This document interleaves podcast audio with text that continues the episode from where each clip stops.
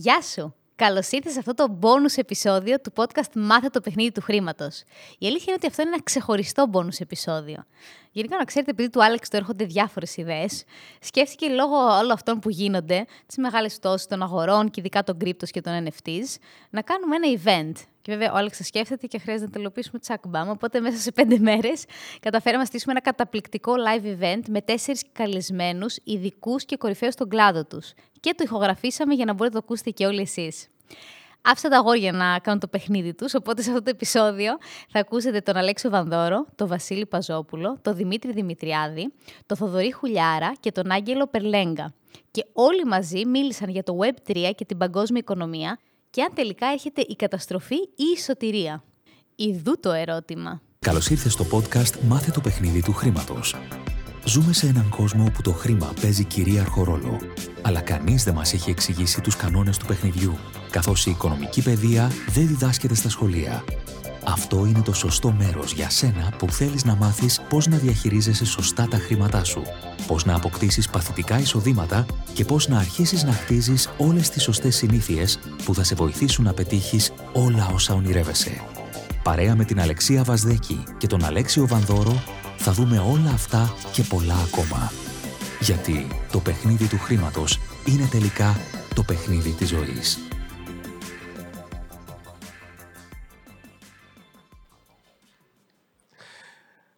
Πώς σας καλησπερίζουμε όλους σε ένα διαφορετικό event. Πριν δείξω ποιοι είναι οι υπόλοιποι, και τα βλέπουμε μόνο μένα στην κάμερα, εσείς είστε φανταστικοί ακόμα. Θέλω να κάνω μια γενική εισαγωγή για το τι κάνουμε σήμερα εδώ. Καταρχάς, βγαίνει και σε podcast το επεισόδιο αυτό. Επομένως, όσοι δεν έχετε καλή σύνδεση ή έχετε πει το θέμα, δεν γράφετε από κάτω διάφορα. Θα το ακούσετε την Τετάρτη στο podcast και θα μείνει στο χρονοτούλοπο της ιστορίας όσα υποθούν σήμερα. Γενικά μου αρέσει να είμαι και εγώ και το Game of Money μέσα στα πράγματα ή μπροστά από τα πράγματα. Και ένα θέμα που έχει και η Αλεξία και η Μαρίνα μαζί μου είναι ότι κατεβαίνουν τρελές ιδέες και απλά κάπως τρέχουμε να τι κάνουμε. Ήμασταν λοιπόν την Κυριακή που μας πέρασε στην, ε, στη Ρουμανία, στο Βουκουρέστι με τον Δημητριάδη και αρκετούς ακόμα. Και διάβασα κάτι που έγραψε ο Βασίλης Παζόπουλο στο Facebook και μου ιντρίγκαρε λίγο το... την περιέργεια στο τι συμβαίνει εκεί πέρα έξω. Ζούμε μια εποχή πάρα πολύ περίεργη. Η παγκόσμια οικονομία, θα πούμε παρακάτω, περνάει τη φάση της. Αυτό έχει συμπαρασύρει από κρύπτο, από NFTs, από, από οτιδήποτε εναλλακτικό μέχρι ε, συντηρητικό ή κλασικό. Και επειδή σαν πλατφόρμα του Game of Money πιστεύουμε βαθιά στην εκπαίδευση και στη γνώση. Ότι χωρίς γνώση πας απλά άκλαυτος. Και επειδή δεχόμαστε πάρα πάρα πολλά email και τηλεφωνήματα καθημερινά από ανθρώπους που θέλουν να μάθουν παραπάνω και η πραγματικότητα είναι 99% δεν υπερβάλλω, έχουν χάσει τουλάχιστον 500 με 1000 ευρώ από Wind Media μέχρι οτιδήποτε άλλο φαντάζεστε, γιατί είναι ανάγκη του κόσμου μες στην κρίση να οικονομήσει γρήγορα.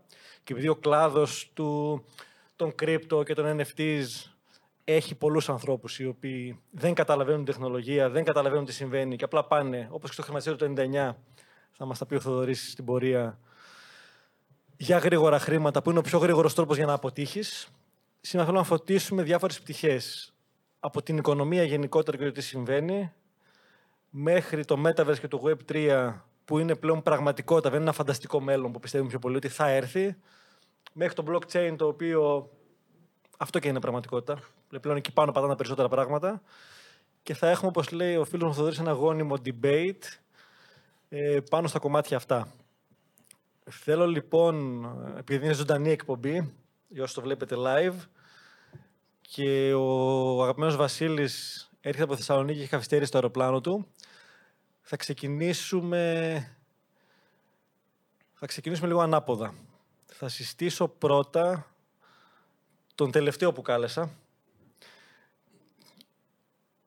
Βγάλτε μου λίγο ε, εκείνη την κάμερα να δείχνει εδώ, Θοδωρή και Δημήτρη. Τέλεια. Ο Θοδωρής ο Χουλιάρας είναι ένας άνθρωπος που τον γνώρισα πριν δύο χρόνια από Σπόντα. Έχουμε μια πολύ ιδιαίτερη σχέση μαζί. Τον θεωρώ εκπληκτικό σε πάρα πολλά πράγματα και στις γνώσεις που έχει και στην επιχειρηματική του πορεία. Είναι από κλασικό τραπεζίτη παλιότερα, θα μας τα πει σε λίγο, μέχρι πολύ προχωρημένος σε αρκετά πράγματα. Και αυτό που σήμερα θα παίξει το ρόλο του. Πώς το πω. Haters. Όχι haters, μωρέ, δεν μου αρέσει το haters. Θα παίξει το ρόλο του συντηρητικού. Του Ή μάλλον του, του πραγματιστή, όχι του συντηρητικού. Πραγματιστή, πραγματικά. Κοντά στο στόμα δεν δαγκώνει αυτό. Του πραγματιστή. Αυτό που πραγματικά, ε, παρόλο που είμαστε λάτρεις της τεχνολογίας blockchain, θα δείξουμε και θα αποδείξουμε για ποιο λόγο θεωρούμε ότι όλο αυτό το κομμάτι των cryptocurrencies δεν πρέπει να βρίσκεται στην οικονομία. Οκ.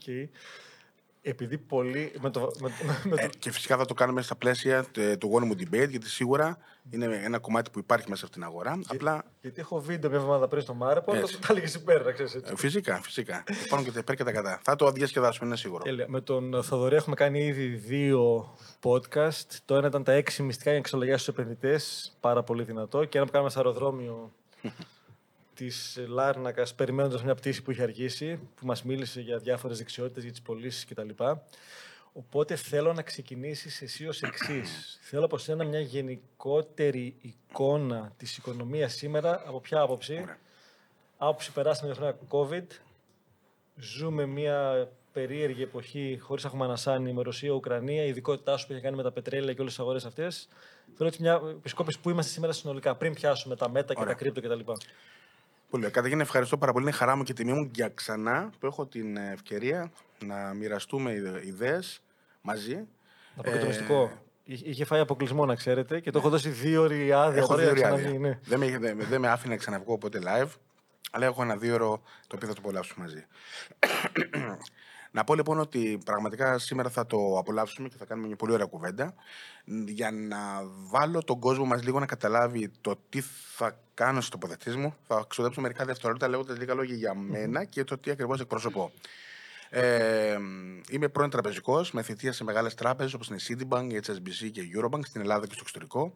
Ήμουν επικεφαλής σε πάρα πολλές τραπεζικές χρηματιστηριακές ε, στο κομμάτι του τμήματος της ανάλυσης. Σε- σε- Το χαβαλαδιάσουμε, να ξέρεις. Αν είχε κοινό, θα έλεγε Ου. ναι, ναι, ναι. ναι, ναι. Τραπεζικός, ου. Και για να το αφού να το χαβαλαδιάσουμε, θα πω λοιπόν ότι ε, ε, ήμουν επικεφαλής στην εμπορική χρηματιστηριακή που δεν υπάρχει πια.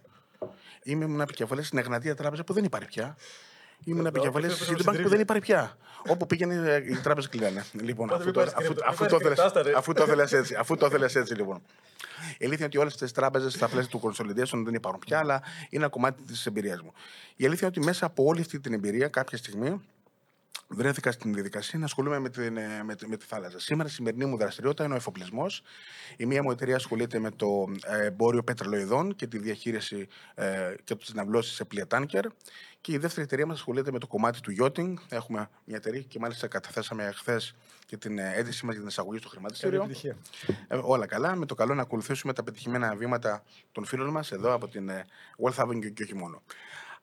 Άρα λοιπόν, εγώ ζω την καθημερινότητα ως επιχειρηματίας που, δρα- που δραστηριοποιούμε σε τρεις χώρες, στην Ελλάδα, στο Λονδίνο και στο Ντουμπάι. Αντιλαμβάνομαι ότι έχω κόσμο που δουλεύουν για μας σε όλες αυτές τις χώρες. Αντιλαμβάνομαι την οικονομία και την πραγματικότητα της και τι ακριβώς συμβαίνει. Και μέσα σε όλο αυτό το κομμάτι, όλες μου οι τοποθετήσεις θα έχουν να κάνουν με το πώς ακριβώς αυτό το κομμάτι της οικονομίας είναι έτοιμο ή γόνιμο για να δεχτεί σωστά το κομμάτι των cryptocurrencies. Για να κλείσω την πανεθεσούλα μου και να δώσω την ευκαιρία να συζητηθούν και οι υπόλοιποι φίλοι, θα πω ότι εμείς, ειδικά στην αυτιλία, θεωρούμε ότι η τεχνολογία blockchain είναι ευεργετικότατη. Χρησιμοποιούμε την ταχύτητα και το transparency, ε, τη διαφάνεια. Τη βρήκα την Τα λέξη γύρισε. Κίνησε. την, την- το transparency της τεχνολογίας blockchain για τα ναυλοσύμφωνα, για τις μεγάλες εμπορικές συμφωνίες. Φανταστείτε ότι έχουμε βαπόρια που είναι σε όλους τους ωκεανούς. Το γραφείο μας μπορεί να είναι στην Αθήνα ή στο Λονδίνο, αλλά κλείνουμε δουλειές για ένα βαπόρι που θα φορτώσει από το Houston στην Αμερική και θα ξεφορτώσει στην ε, ε, Φουτζέιρα στο, σε, σε- στα Εμμυράτα. Ε, όλη αυτή η διαδικασία δεν θα μπορούσε να γίνει παρά μόνο με μια διαφα- έναν διαφανή τρόπο. Το blockchain ήρθε να μας προσθέσει λοιπόν πολλά θετικά σε όλο αυτό το κομμάτι, όπως και να μας προστατεύσει ακόμα και από θέματα κυβερνοπειρατείας, που μέχρι σήμερα θα μπορούσε κάποιος να παρεύει σε συστήματά μα δορυφορικά και να κάνει ε, πειρατεία στην κυριολεξία, όπως το ακούμε, σε ένα δικό μας βαπόρι, ε, παίρνοντα το μακριά. Η διαδικασία του blockchain μας βοηθάει να επαναφέρουμε τα πάντα ακόμα και τρία λεπτά πριν μας συμβεί ε, το πρόβλημα το συγκεκριμένο. Άρα είμαστε λάτρε της τεχνολογίας blockchain, αλλά είμαι ενάντια στη διαδικασία των cryptocurrencies. Και θα το επιχειρηματολογήσω και θα το εξηγήσω όταν μου δοθεί η ευκαιρία. Πριν πάμε εκεί, λοιπόν, θα φάνε σε λίγο αυτό. Στο κομμάτι παγκόσμια οικονομία, αυτό είναι ο τίτλος. Λοιπόν. Τι συμβαίνει σήμερα, ο Ωραία. κόσμος Είναι πολύ σημαντικό. υποφέρει με, το, με ρεύμα, πετρέλαια, ιστορίες. Ωραία. Περίμενε. Θα πούμε λοιπόν κα- καταρχήν το τι συμβαίνει αυτή τη στιγμή. Αυτή τη στιγμή λοιπόν ε, ο κόσμος βιώνει ένα ιστορικό τεράστιο ε, πληθωρισμό. Αν κάποιος πέρσι που ήμουν, έμπαι- έμπαινε στην αίθουσα του Πανεπιστημίου που διδάσκω και προσπαθώντας να πω στους φοιτητές μου τι είναι ο πληθωρισμός, θα με κοιτάγαν όλοι παράξενα. Έχουμε 35 χρόνια να δούμε και να ζήσουμε πληθωρισμός και αυτός είναι το μεγάλο πρόβλημα. Θα πάω λίγο πριν για να εξηγήσουμε πολύ απλά λόγια τι έχει συμβεί.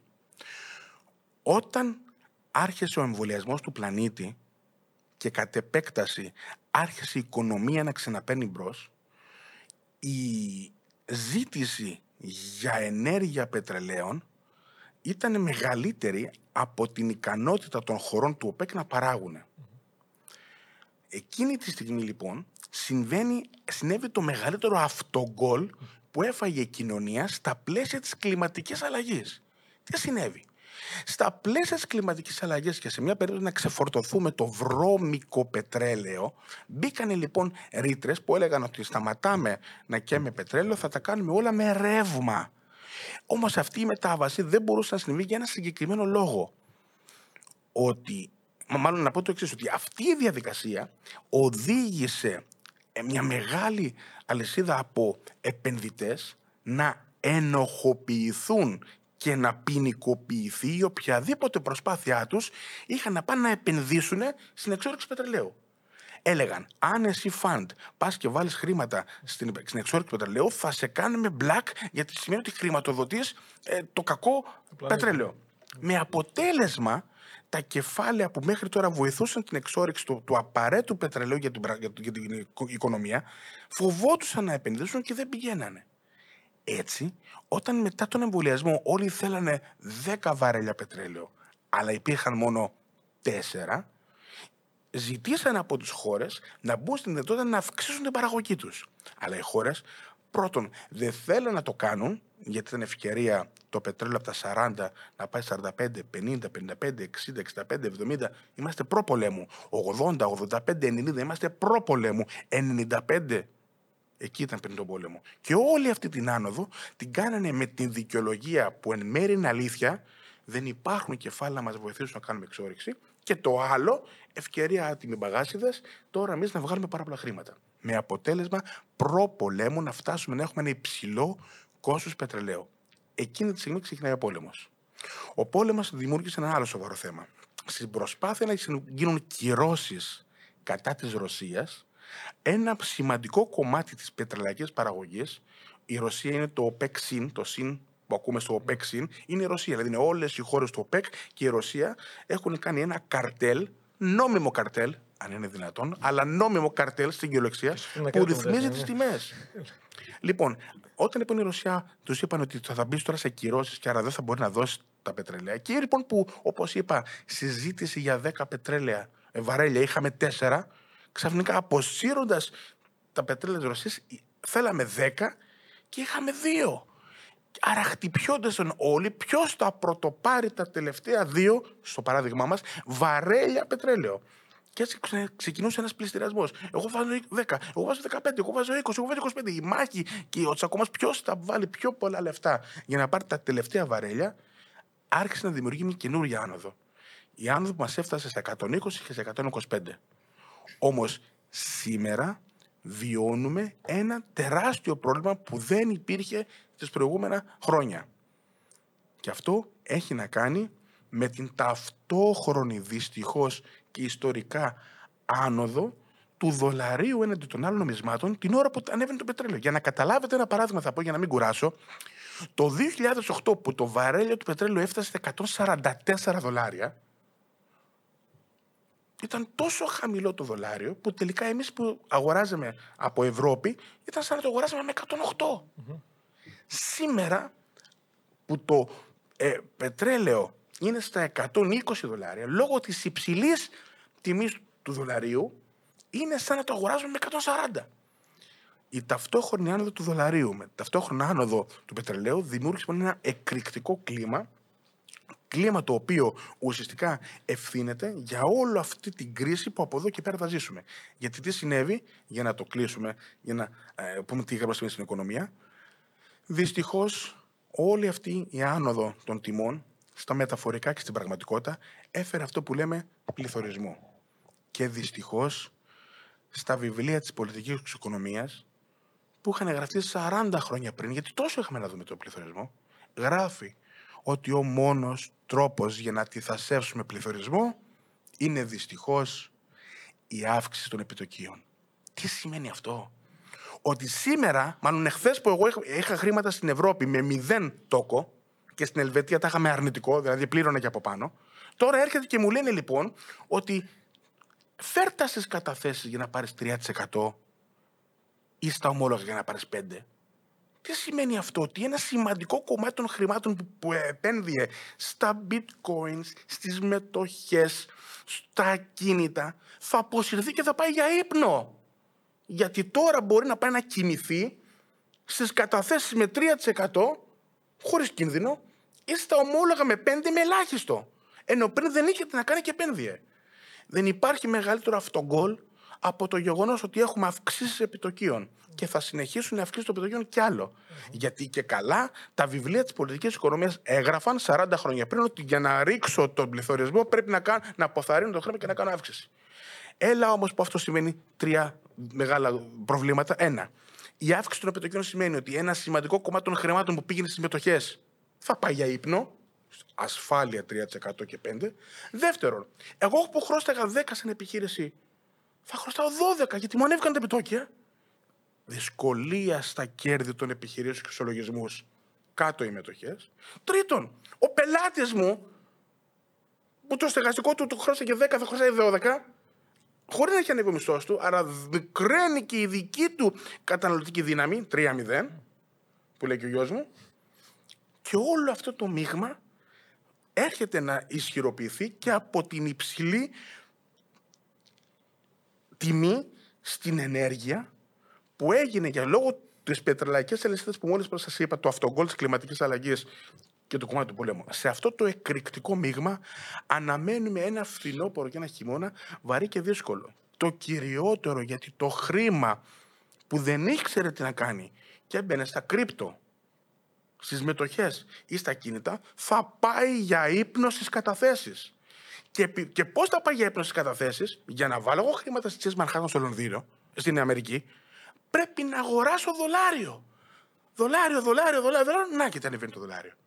Η, η ζήτηση για δολάριο για να, για να έχω χρήματα να τα βάλω στα ομόλογά τους ή για να έχω χρήματα να τα βάλω για έπνος καταθέσεις, φέρνει τόσο σημαντικά την ισοτιμία. Πάμε στο πάρετι, παιδιά. Πάμε κοντά στο 1 προς 1 σύντομα. Και αν το δολάριο με το ευρώ πάει στο 1 προς 1, με το πετρέλαιο να ανεβαίνει και όλοι να αγοράζουμε πετρέλαιο σε δολάρια, το μείγμα είναι, είναι εκρηκτικό.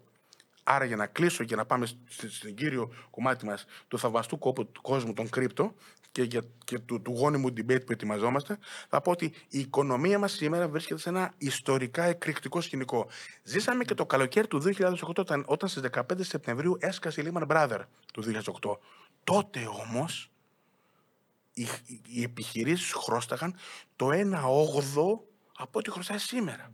Γιατί τόσο καιρό με τσάμπα χρήμα, μηδέν επιτόκια, υπερδανιστήκαμε για να πάρουμε μετοχές, υπερδανιστήκαμε για να πάρουμε ακίνητα, υπερδανιστήκαμε για να πάρουμε κρύπτο. Σήμερα είμαστε 8 φορές πιο πολύ δανεισμένοι από ότι ήμασταν το 8. Αυτή η φούσκα και αυτό το πρόβλημα, αυτή η κρίση που μπορεί να σκάσει τώρα είναι πολύ χειρότερη από τη στιγμή του 8. Φυσικά υπάρχουν αντισώματα και φυσικά υπάρχουν λύσεις.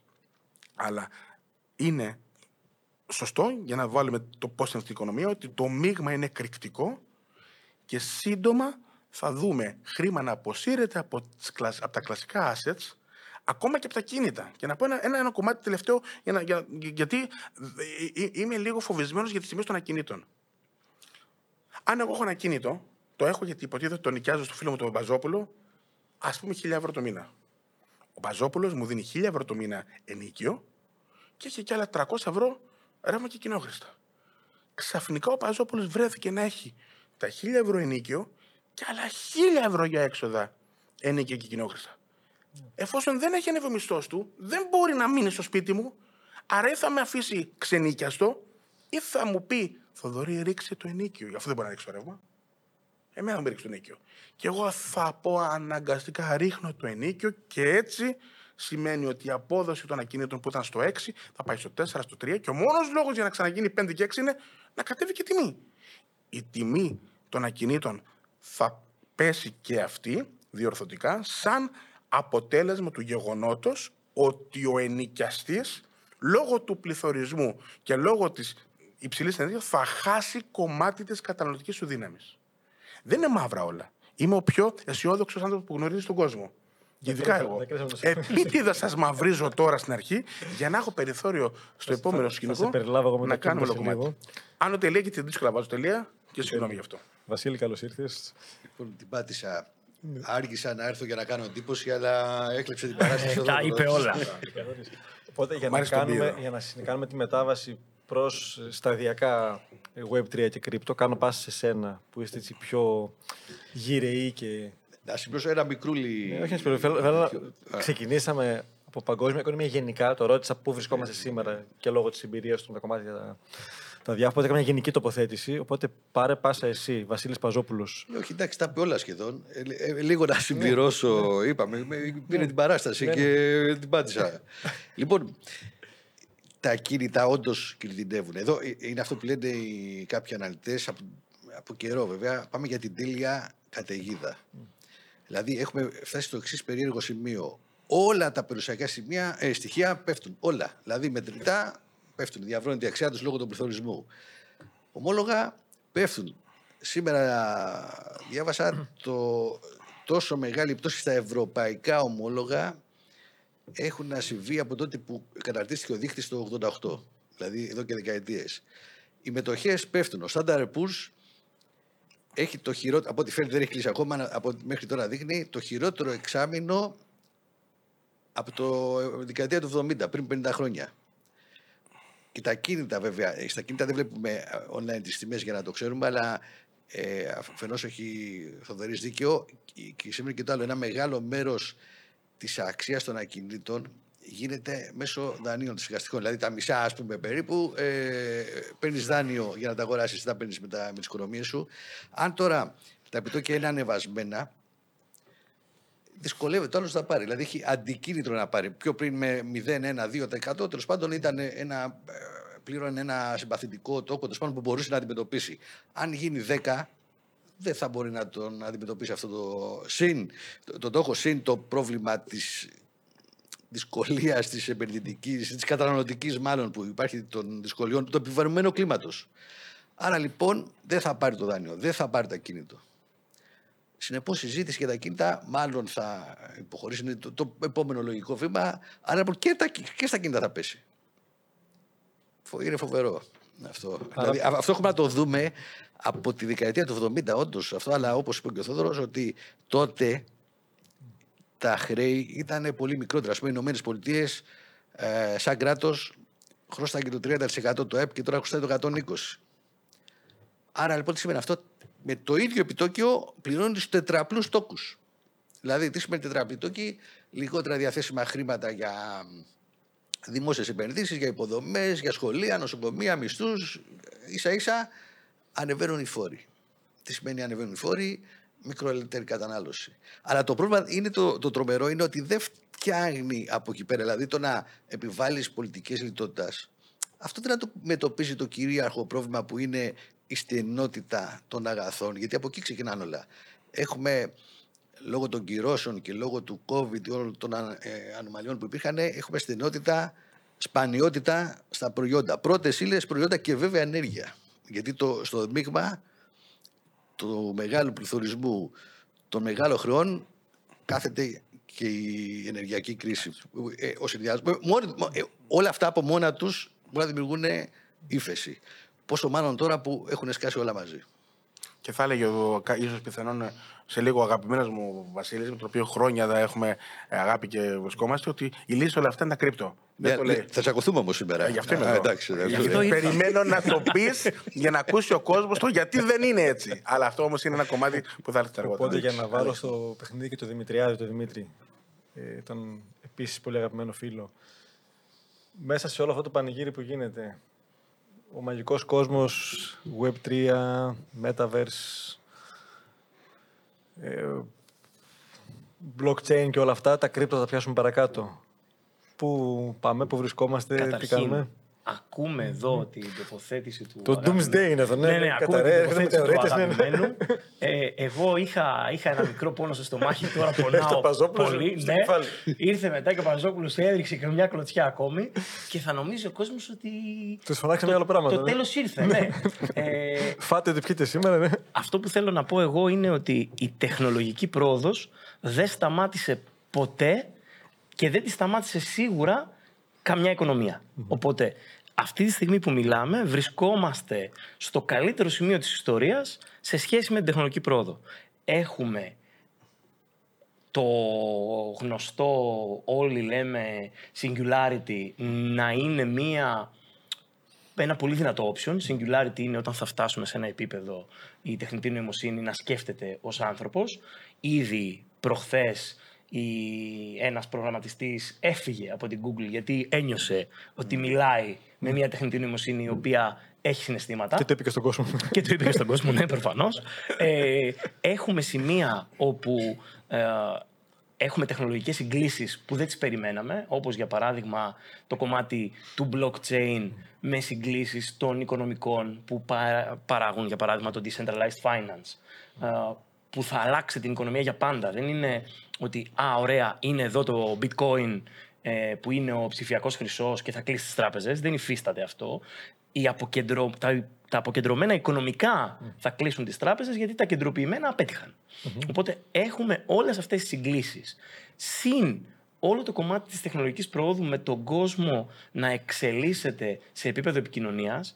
Ήρθε ένας COVID που ήταν Επιταχυντής. τεράστιος επιταχυντής σε όλο αυτό που λέγαμε ε, μας αποκόβουν ε, οι τεχνολογίες και είδαμε ότι όχι, οι τεχνολογίες μας ενώνουν και είναι γέφυρες επικοινωνίας, δεν είναι ο τρόπος που το χρησιμοποιείς που μπορεί να σε αποκόψει, άρα βλέπουμε τεράστια άλματα σε όλο αυτό. Βλέπουμε τηλεϊατρική, βλέπουμε ανάπτυξη στο γονιδίωμα, ε, η ανάλυση DNA ήδη είναι σε τεράστια, α, π- ε, γράφει κάθε μέρα τεράστιες επιτυχίες.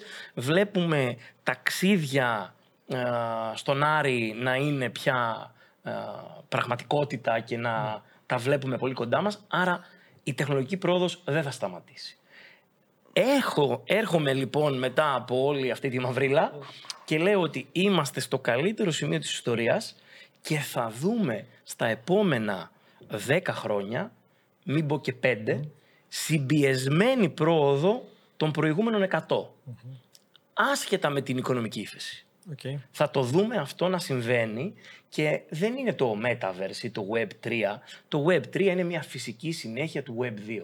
Εμείς που είμαστε λίγο πιο μεγάλοι στο τραπέζι, είδαμε και το 95-96 με τις Dial-Up και τις ISDN, είδαμε και το 2004 και το 2005 με τα social media και το Facebook. Θα δούμε ε, αν είμαστε γεροί και δεν πάθουμε καμία τέτοια κρίση, ε, θα δούμε και το 25 να μπορούμε να λειτουργούμε με avatar και ψηφιακά ισοδύναμα. Άρα κρατάει ο κόσμος ότι η τεχνολογία ε, δεν σταματάει και ότι η πρόοδος θα συνεχιστεί και ότι πρέπει να επανεφίβρουμε και την οικονομία, να επανεφίβρουμε και τον εαυτό μας. Γι' αυτό και podcast σαν το Game of Money γίνονται επιτυχία, γιατί ο κόσμος ψάχνει πώς θα κάνει αυτή την επανεφεύρεση. Και αυτό είναι πολύ καλό να συμβαίνει. Έτσι. Και για να κάνουμε πάσα στον Περλέγκα, ένα θα τον συστήσει εσύ που τα πεις ωραία πριν, το κάνεις πολύ καλά, για να μπούμε στο κομμάτι του, του DeFi και πώς έρχεται όλο αυτό στην οικονομία να μπει το Web3 μέσα. Άρα συστάσεις ποιος Θέλω να συστηθεί μόνος του για να δείξει πόσο χαμηλών τόνων είναι και εγώ θα έρθω θα υπερθεματίσω. Λοιπόν, ευχαριστώ πάρα πολύ για την πρόσκληση, Αλέξιε. Σας παρακολουθώ και εγώ ε, πάρα πολύ στο Game of Money. Είναι από τα αγαπημένα μου podcasts. Και ήμουν ένας άνθρωπος που δεν άκουγε πάρα πολλά podcasts. Λάθος μου. Αλλά μου μάθατε την αξία Οκ. ε, αυτού του μέσου. Από τότε που ξεκίνησες να κάνεις επεισόδια μαζί μου, ξεκίνησε να ακούεις. Ναι, ναι, κατάλαβες; είμαι σίγουρος. Πρακτικά, ναι, ναι, ναι, ναι. ναι. Ε, οπότε να σου δώσω συγχαρητήρια γι' αυτό και να σας ευχαριστήσω για την πρόσκληση. Το τραπέζι εδώ πέρα με τους υπόλοιπους κύριους είναι εξαιρετικό. Εγώ προσωπικά είμαι social media spe- specialist, είμαι crypto enthusiast από το 2014 και μπορώ πλέον να με αυτοπροσδιορίσω και σαν metaverse explorer, θα έλεγα. Τα είπε καλά. τα είπε ε, καλά. Τα είπε καλά. Και πώ είπε είναι στο DeFi, τι είναι ο; Είναι, είναι μάγος στο DeFi. Αυτή τη στιγμή ε, είναι πάρα πολλοί οικονομολόγοι που έχουν δακρύσει μπροστά στη γνώμη του, θα έλεγα. Οπότε. Ε, σχετικά με αυτό που είπε ο Δημήτρης, θα αναφερθούμε μετά. Νομίζω δεν χρειάζεται να ρίξουμε όλους τους τεχνικούς ορισμούς από τώρα. Να πω απλά ότι ναι, μεν και εγώ έχω ολοκληρώσει τις σπουδές μου και είμαι οικονομολόγος από το Οικονομικό Πανεπιστήμιο Αθηνών. Ωστόσο, όταν ακούω τον ε, Βασίλη τον Παζόπουλο και τον ε, Θόδωρο εδώ να μιλάνε σε αυτό το επίπεδο και να μας αναλύουν την κατάσταση, δεν γίνεται να μην αισθάνομαι κι εγώ δέος, γιατί δεν είναι μια επιστήμη που κάνω exercise, απλά είναι μια επιστήμη που μου έχει ανοίξει το μυαλό και την χρησιμοποίησα για να μελετήσω περισσότερα πράγματα στον κόσμο των κρύπτο και στον κόσμο των επενδύσεων γενικότερα, προσπαθώντας να καταλάβω πώς λειτουργεί η οικονομία και πώς λειτουργεί, και πώς λειτουργεί ο κόσμος πρακτικά. Αυτό που λες και εσύ στο Game of Money. Οπότε, εγώ πιστεύω ότι εδώ είμαι επί της ουσίας ένας άνθρωπος ο οποίος είμαι πάρα πολύ κοντά στον μέσο ακροατή του Game, του game of Money. Οκ, ξέρω περισσότερα πράγματα για κρύπτο από τον μέσο ακροατή πιθανότατα.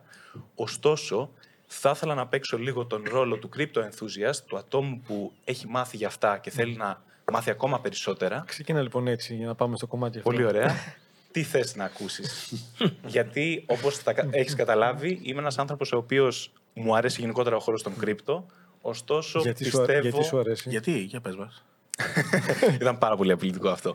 λοιπόν, είναι ένας χώρος που πιστεύω ότι μου έχει δώσει πάρα πολλά πράγματα από το 2014. Και δεν Έχω εννοεί αφιερώσει- και, δεν εννοώ, και δεν εννοώ χρήματα, ναι. Ε, μου έχει ανοίξει πάρα πολύ το μυαλο Με έχει βοηθήσει πάρα πολύ και στο day-to-day job μου, τα social media δηλαδή. Έχω γνωρίσει κοινότητες από όλο τον κόσμο και άτομα που πραγματικά μου έχουν βοηθήσει να ανοίξει η σκέψη μου και στα οικονομικά και στις επενδύσεις και στα πάντα και στην τεχνολογία ειδικά. Και με έχει βοηθήσει και στο τεχνολογικό aspect που κατέχει πάρα πολύ καλά ο Δημήτρης και με έχει κάνει και εμένα αισιόδοξο. Δηλαδή, είμαι ένας άνθρωπος ο οποίος έχει ζήσει τρεις κύκλους στα κρύπτο. Υπενθυμίζω ότι ένας άνθρωπος... Μπορούμε να εξηγήσουμε στον κόσμο τι σημαίνουν κύκλοι στα κρύπτο; Τα πάνω και τα κάτω του bitcoin. Αυτό είναι το crypto cycle. Απλά σε αυτό το σημείο να αναφέρω λοιπόν ότι οι υπόλοιποι κύριοι που βρίσκονται εδώ στο τραπέζι μπορεί να είχαν βιώσει ας πούμε την κρίση του 2000 και να είδανε το ελληνικό χρηματιστήριο να κάνει τα ups and downs. Φανταστείτε λοιπόν ένα πιτσιρικά, πολλούς πιτσιρικάδες, να έχουν βάλει τις οικονομίες τους εντός εισαγωγικών μέσα στα κρύπτο και να έχουν ζήσει τρία 2000 και να έχουν ζήσει τρία χρηματιστήρια τέτοια. Μπορεί αυτό στην πραγματική ζωή να μην λέει πάρα πολλά στους υπόλοιπους στο τραπέζι, ωστόσο εμένα με έκανε να καταλάβω γιατί, για παράδειγμα, η οικογένειά μου δεν έπρεπε να έχει πάρει ε, ένα υψηλό κόστος στεγαστικού δανείου το 2005, το 2006. Ω, συγγνώμη, το χτύπησα. Με έκανε λοιπόν να μάθω πάρα πολλά πράγματα για το πώς δουλεύουν κάποια βασικά πράγματα στην οικονομία και μου έδωσε εμπειρία την οποία πιστεύω ότι μπορώ να χρησιμοποιήσω στην επόμενη δεκαετία, στα επόμενα 20 έτη και προσπαθώ να περάσω αυτή την εμπειρία και σε όποιο κόσμο μπορώ. Έτσι το βλέπω εγώ και γι' αυτό προτείνω πολλές φορές και το ξέρει και ο Βασίλης ο Παζόπουλος εδώ που έχουμε κάνει πάρα, πολύ, μεγάλη, πάρα πολλές συζητήσεις σε διάφορα μέσα για αυτό το πράγμα, ότι παρακινώ τον κόσμο να ασχοληθεί περισσότερο με τα κρύπτο και εντός εισαγωγικών να χάσει λεφτά για να μάθει, για να μάθει πώς παίζεται το παιχνίδι, για να πάρει περισσότερες εμπειρίες που ίσως να μην μπορούσε να τις πάρει, για παράδειγμα, από το χρηματιστήριο ή από άλλες πιο κλειστές εντός εισαγωγικών αγορές. Και πιστεύω ότι μόνο να κερδίσει έχει από αυτό. Θέλω πάρα πολύ να μιλήσω μετά με τον Δημήτρη για τα νέα τεχνολογικά aspects που έρχονται χάρη στο Web3 και που πιστεύω ότι θα μας ωφελήσουν και μπορεί και η ελληνική κοινωνία και η ελληνική οικονομία να πρωτοστατήσει σε αυτό το πράγμα. Έχουμε δρόμο, αλλά μπορεί να γίνει. Και σε αυτό για να κάνω πάσο στο Βασίλη, για να επανέλθουμε εδώ, το ότι γενικά οι αγορές και οι χρηματαγορές παλιότερα και τα κρύπτο κτλ. είναι ψυχολογίας και γνώσης πάντα εκεί πέρα μέσα. Δηλαδή, Το χρηματιστήριο ήταν κακό, απλά δεν είχε ιδέα ο κόσμος. Και είχε να κάνει με την αλαζονία και το γρήγορο κέρδο που αυτό επαναλαμβάνεται πάντα έτσι, από τις τουλίπες. Κάποτε μέχρι το όπου φτάσουμε. Άρα δεν είναι καλό ή κακό το εργαλείο, καλή ή κακή είναι η χρήση του πάντα εκεί. Και απλά τώρα γίνεται πολύ πιο γρήγορα. Τότε είπες, είχαμε ένα 99 που πήρε δύο χρόνια, αυτό γίνεται μπορεί, κάθε δύο μήνες. Δεν είχαμε κάνει το επεισόδιο του podcast πριν από κάνα μήνα, που ήταν η η πρώτη μεγάλη βουτιά, ήρθαν και άλλες. Είχε πει κάτι ο Βασίλης που το κράτησα, που είπε ότι ή πιστεύεις σε αυτό που συμβαίνει και στη τεχνολογία και πού θα πάει και το bitcoin και όλα αυτά. Και δεν σε νοιάζει αν έχει 20.000, 25, 15, 30. Αυτό φαίνεται πολύ μικρή διαφορά στο μέλλον. Ή πιστεύω πάει στο 0, οπότε μην ασχολείσαι. Το έχει το έχεις πιάσει προμαύρο που με κάλυψε εμένα σαν Άλεξ. Άρα θέλω, Βασίλη, να μπούμε λίγο πλέον από σένα, σαν εισαγωγή στο που είμαστε τώρα στο κομμάτι των, και των κρύπτο, γιατί όλα όπως είπατε διαλύονται. Πέφτουν γοργά. Από τον S&P το ανέφερες ναι, μα και είναι γεγονό. 50 χρόνια έχει να συμβεί αυτό. Γιατί είναι όλοι Αυτό δεν θέλει δηλαδή μεγάλη φιλοσοφία. Ήρθε η ώρα, το χρηματιστήριο όπως είπες, είναι διαχρονικά, είτε είναι με μετοχές, είτε είναι ομόλογα, είτε είναι κρυπτονομίσματα. Είναι αυτό που λέγανε από παλιά. Από παλιά εννοώ πριν από κανέναν αιώνα. Είναι σαν τον άνθρωπο με το σκύλο. Δηλαδή, είναι ο άνθρωπος με το κρατάει με το λουρί ένα σκύλο. Κάποια στιγμή ο σκύλος είναι μπροστά από τον άνθρωπο. Κάποια στιγμή πάει στο ίδιο ύψος με τον άνθρωπο και κάποια στιγμή πάει πίσω με τον άνθρωπο. Άρα λοιπόν ο άνθρωπος είναι οι θεμελιώδεις αξίες. Δηλαδή το τι ε, αξίζει ε, κάτω αντικειμενικά, αυτό που λέμε fair value. Mm-hmm. Άμα είναι από πάνω σημαίνει πως κυριαρχεί ο ενθουσιασμός, άμα είναι από κάτω κυριαρχεί η κατήφια. Τώρα, μάλλον, αν τουλάχιστον έχω δίκιο, από ό,τι φαίνεται κυριαρχεί η κατήφια. Γιατί και οι αγορές συνήθως είναι προεξοφλητικοί μηχανισμοί, δηλαδή βλέπουν το άσχημο και δεν αντιδρούν όταν θα το δούνε, όταν υπολογίζουν ότι θα συμβεί. Στο bitcoin γιατί έχει πέσει τόσο πολύ. Είναι μια πολύ ευλογή ε, απορία. Αξίζει να έχει πέσει τόσο πολύ. Αξίζει, πως, ε, αξίζει μηδέν στο φινάλε. Γιατί όντως για μένα το bitcoin είναι αποτέλεσμα δύο. Είναι δύο αποτέλεσματα υπάρχουν όλα και όλα. Είναι μηδέν, είναι ένα εκατομμύριο και παραπάνω. Όλα τα άλλα είναι, είμαστε στο ενδιάμεσο. Λοιπόν, αν τώρα. Α πάρουμε μια μετοχή που είναι πιο εύκολο, μια επιχείρηση που είναι πιο εύκολο να το καταλάβει κάποιος. Αν μια επιχείρηση έχει σε σχέση με πέρσι τα ίδια, τις ίδιες καλύτερες πωλήσεις, τα ίδια ή καλύτερα κέρδη, ε, καλύτερες προοπτικές, τόσο δεν έχει επισφαλείς mm. πελάτες, όλα, όλα αυτά τα στοιχεία του σολογισμού που κοιτάμε είναι τα ίδια, αν όχι καλύτερα, αλλά η τιμή της, ε, η χρηματιστηριακή τιμή είναι πολύ πιο κάτω από όσο ήταν πριν από λίγο καιρό, ε, τότε καταλαβαίνεις ότι μάλλον είναι υποτιμημένη. Όχι δεν σημαίνει αναγκαστικά ότι δεν μπορεί να πάει εκεί πιο κάτω, αλλά πάντως είναι μάλλον υποτιμημένη. Στο bitcoin όμως έχουμε την εξής ιδιαιτερότητα. Δεν έχουμε να κοιτάξουμε ταμιακές ροές, δεν έχουμε να κοιτάξουμε πελάτες, δεν έχουμε να κοιτάξουμε ε, ισολογισμούς. Τι έχουμε να κοιτάξουμε όμως; Έχουμε να κοιτάξουμε ποια είναι η δουλειά που είναι φτιαγμένο να κάνει το bitcoin. Ε, αν το πούμε, πρέπει να το πούμε με μία φράση, είναι ασφάλεια στη μεταφορά αξίας η ασφάλεια, η ασφάλεια για τη μεταφορά αξίας έχει πέσει; Όχι. Και πώς αποδεικνύεται αυτό, αυτό είναι μετρήσιμο. Αποδεικνύεται από την υπολογιστική δύναμη που συνεισφέρει στην ασφάλεια του δικτύου. Δηλαδή το άρθρισμα των υπολογιστών που είναι συνδεμένοι μεταξύ τους ώστε να διασφαλίζουν ότι θα πάει σωστά. Τι άλλο έχουμε, έχουμε κάποια μια τεράστια ανομαλία στο παραδοσιακό τραπεζικό σύστημα. Α, τεράστια. Πάντως σίγουρα έχουμε. Και ποια είναι η ανομαλία, για παράδειγμα, να μπορώ να στείλω χρήματα από την τράπεζά μου καπαλού. Γίνεται αυτό τώρα στην Ελλάδα, που πριν δεν γινόταν το 2015. Γίνεται όμως στην Ουκρανία. Γίνεται στην Ουκρανία. Γίνεται στη Ρωσία. Γίνεται σε ένα σωρό άλλες, άλλα κράτη που τώρα κλειδονίζονται. Όχι. Με το bitcoin γίνεται η μεταφορά αξίας χωρίς κανένα πρόβλημα. Γίνεται. Να κάποια στοιχεία. Γίνεται ανεμπόδιστα. Μπορεί. Ένα άλλο πρόβλημα που έχει τώρα πάλι με το παραδοσιακό τραπεζικό σύστημα. Μπορεί κάποια αρχή, κάποια εξουσία, κάποια κυβέρνηση, χωρίς απόφαση δικαστηρίου, να παγώσει ή να κατάσχει περιουσιακά στοιχεία. Καταθέσεις, ακίνητα κτλ. Μπορεί, το είδαμε. Είσαι Ρώσος, δεν λέω τώρα ολιγάρχης και τα λοιπά. Εδώ έχει ξεφύγει το πράγμα. Είσαι Ρώσος και επειδή είσαι Ρώσος, τι έχεις φιλέ, ομόλογα. Παπ, στα παγώνω. Τι έχεις, καταθέσεις. Άντε, γεια. Έχεις ένα κίνητο στο Παρίσι. Α, α, ήσουν κρίμα. Ήσουν άτυχος. Ναι, μη κρίμα. Ε, αυτό είναι, είναι κάτι, δηλαδή το, ένα θεμελιώδες του δυτικού έτσι, πολιτισμού, του δυτικού, του δυτικού τρόπου σκέψης ότι ιδιοκτησία είναι ιερή, ναι, να τη χάσεις. Άμα αξίζει να τη χάσεις, άμα είσαι κακοποιός ή οτιδήποτε, υπάρχει κάποια δικαστική απόφαση, ε, οκ, okay, να τη χάσεις. Γι' αυτό είναι και η κοινωνία, η οργανωμένη με τους νόμους. Αν όμως δεν είναι, μόνο και μόνο επειδή είσαι Ρώσος, επειδή είσαι αύριο μπορεί να είσαι Κινέζος, μεθαύριο μπορεί να είσαι ξέρω, οτιδήποτε άλλο. Λοιπόν, αυτό μπορεί να γίνει στο bitcoin. Μπορεί να σου κατάσει τα χρήματα οποιοδήποτε, όσο ισχυρό και να είναι. Όχι. Άρα λοιπόν τι συμβαίνει; Το bitcoin δουλεύει κανονικά. Η αξία του είναι η άξια του. Λοιπόν, διαισθάνομαι παρέμβαση. Όχι πως είμαι εξυπνό επειδή μου κάνει έτσι. ναι, ναι, ναι, όχι. λοιπόν, άρα λοιπόν η αξία του είναι. Έχω πλήσει. ίδια.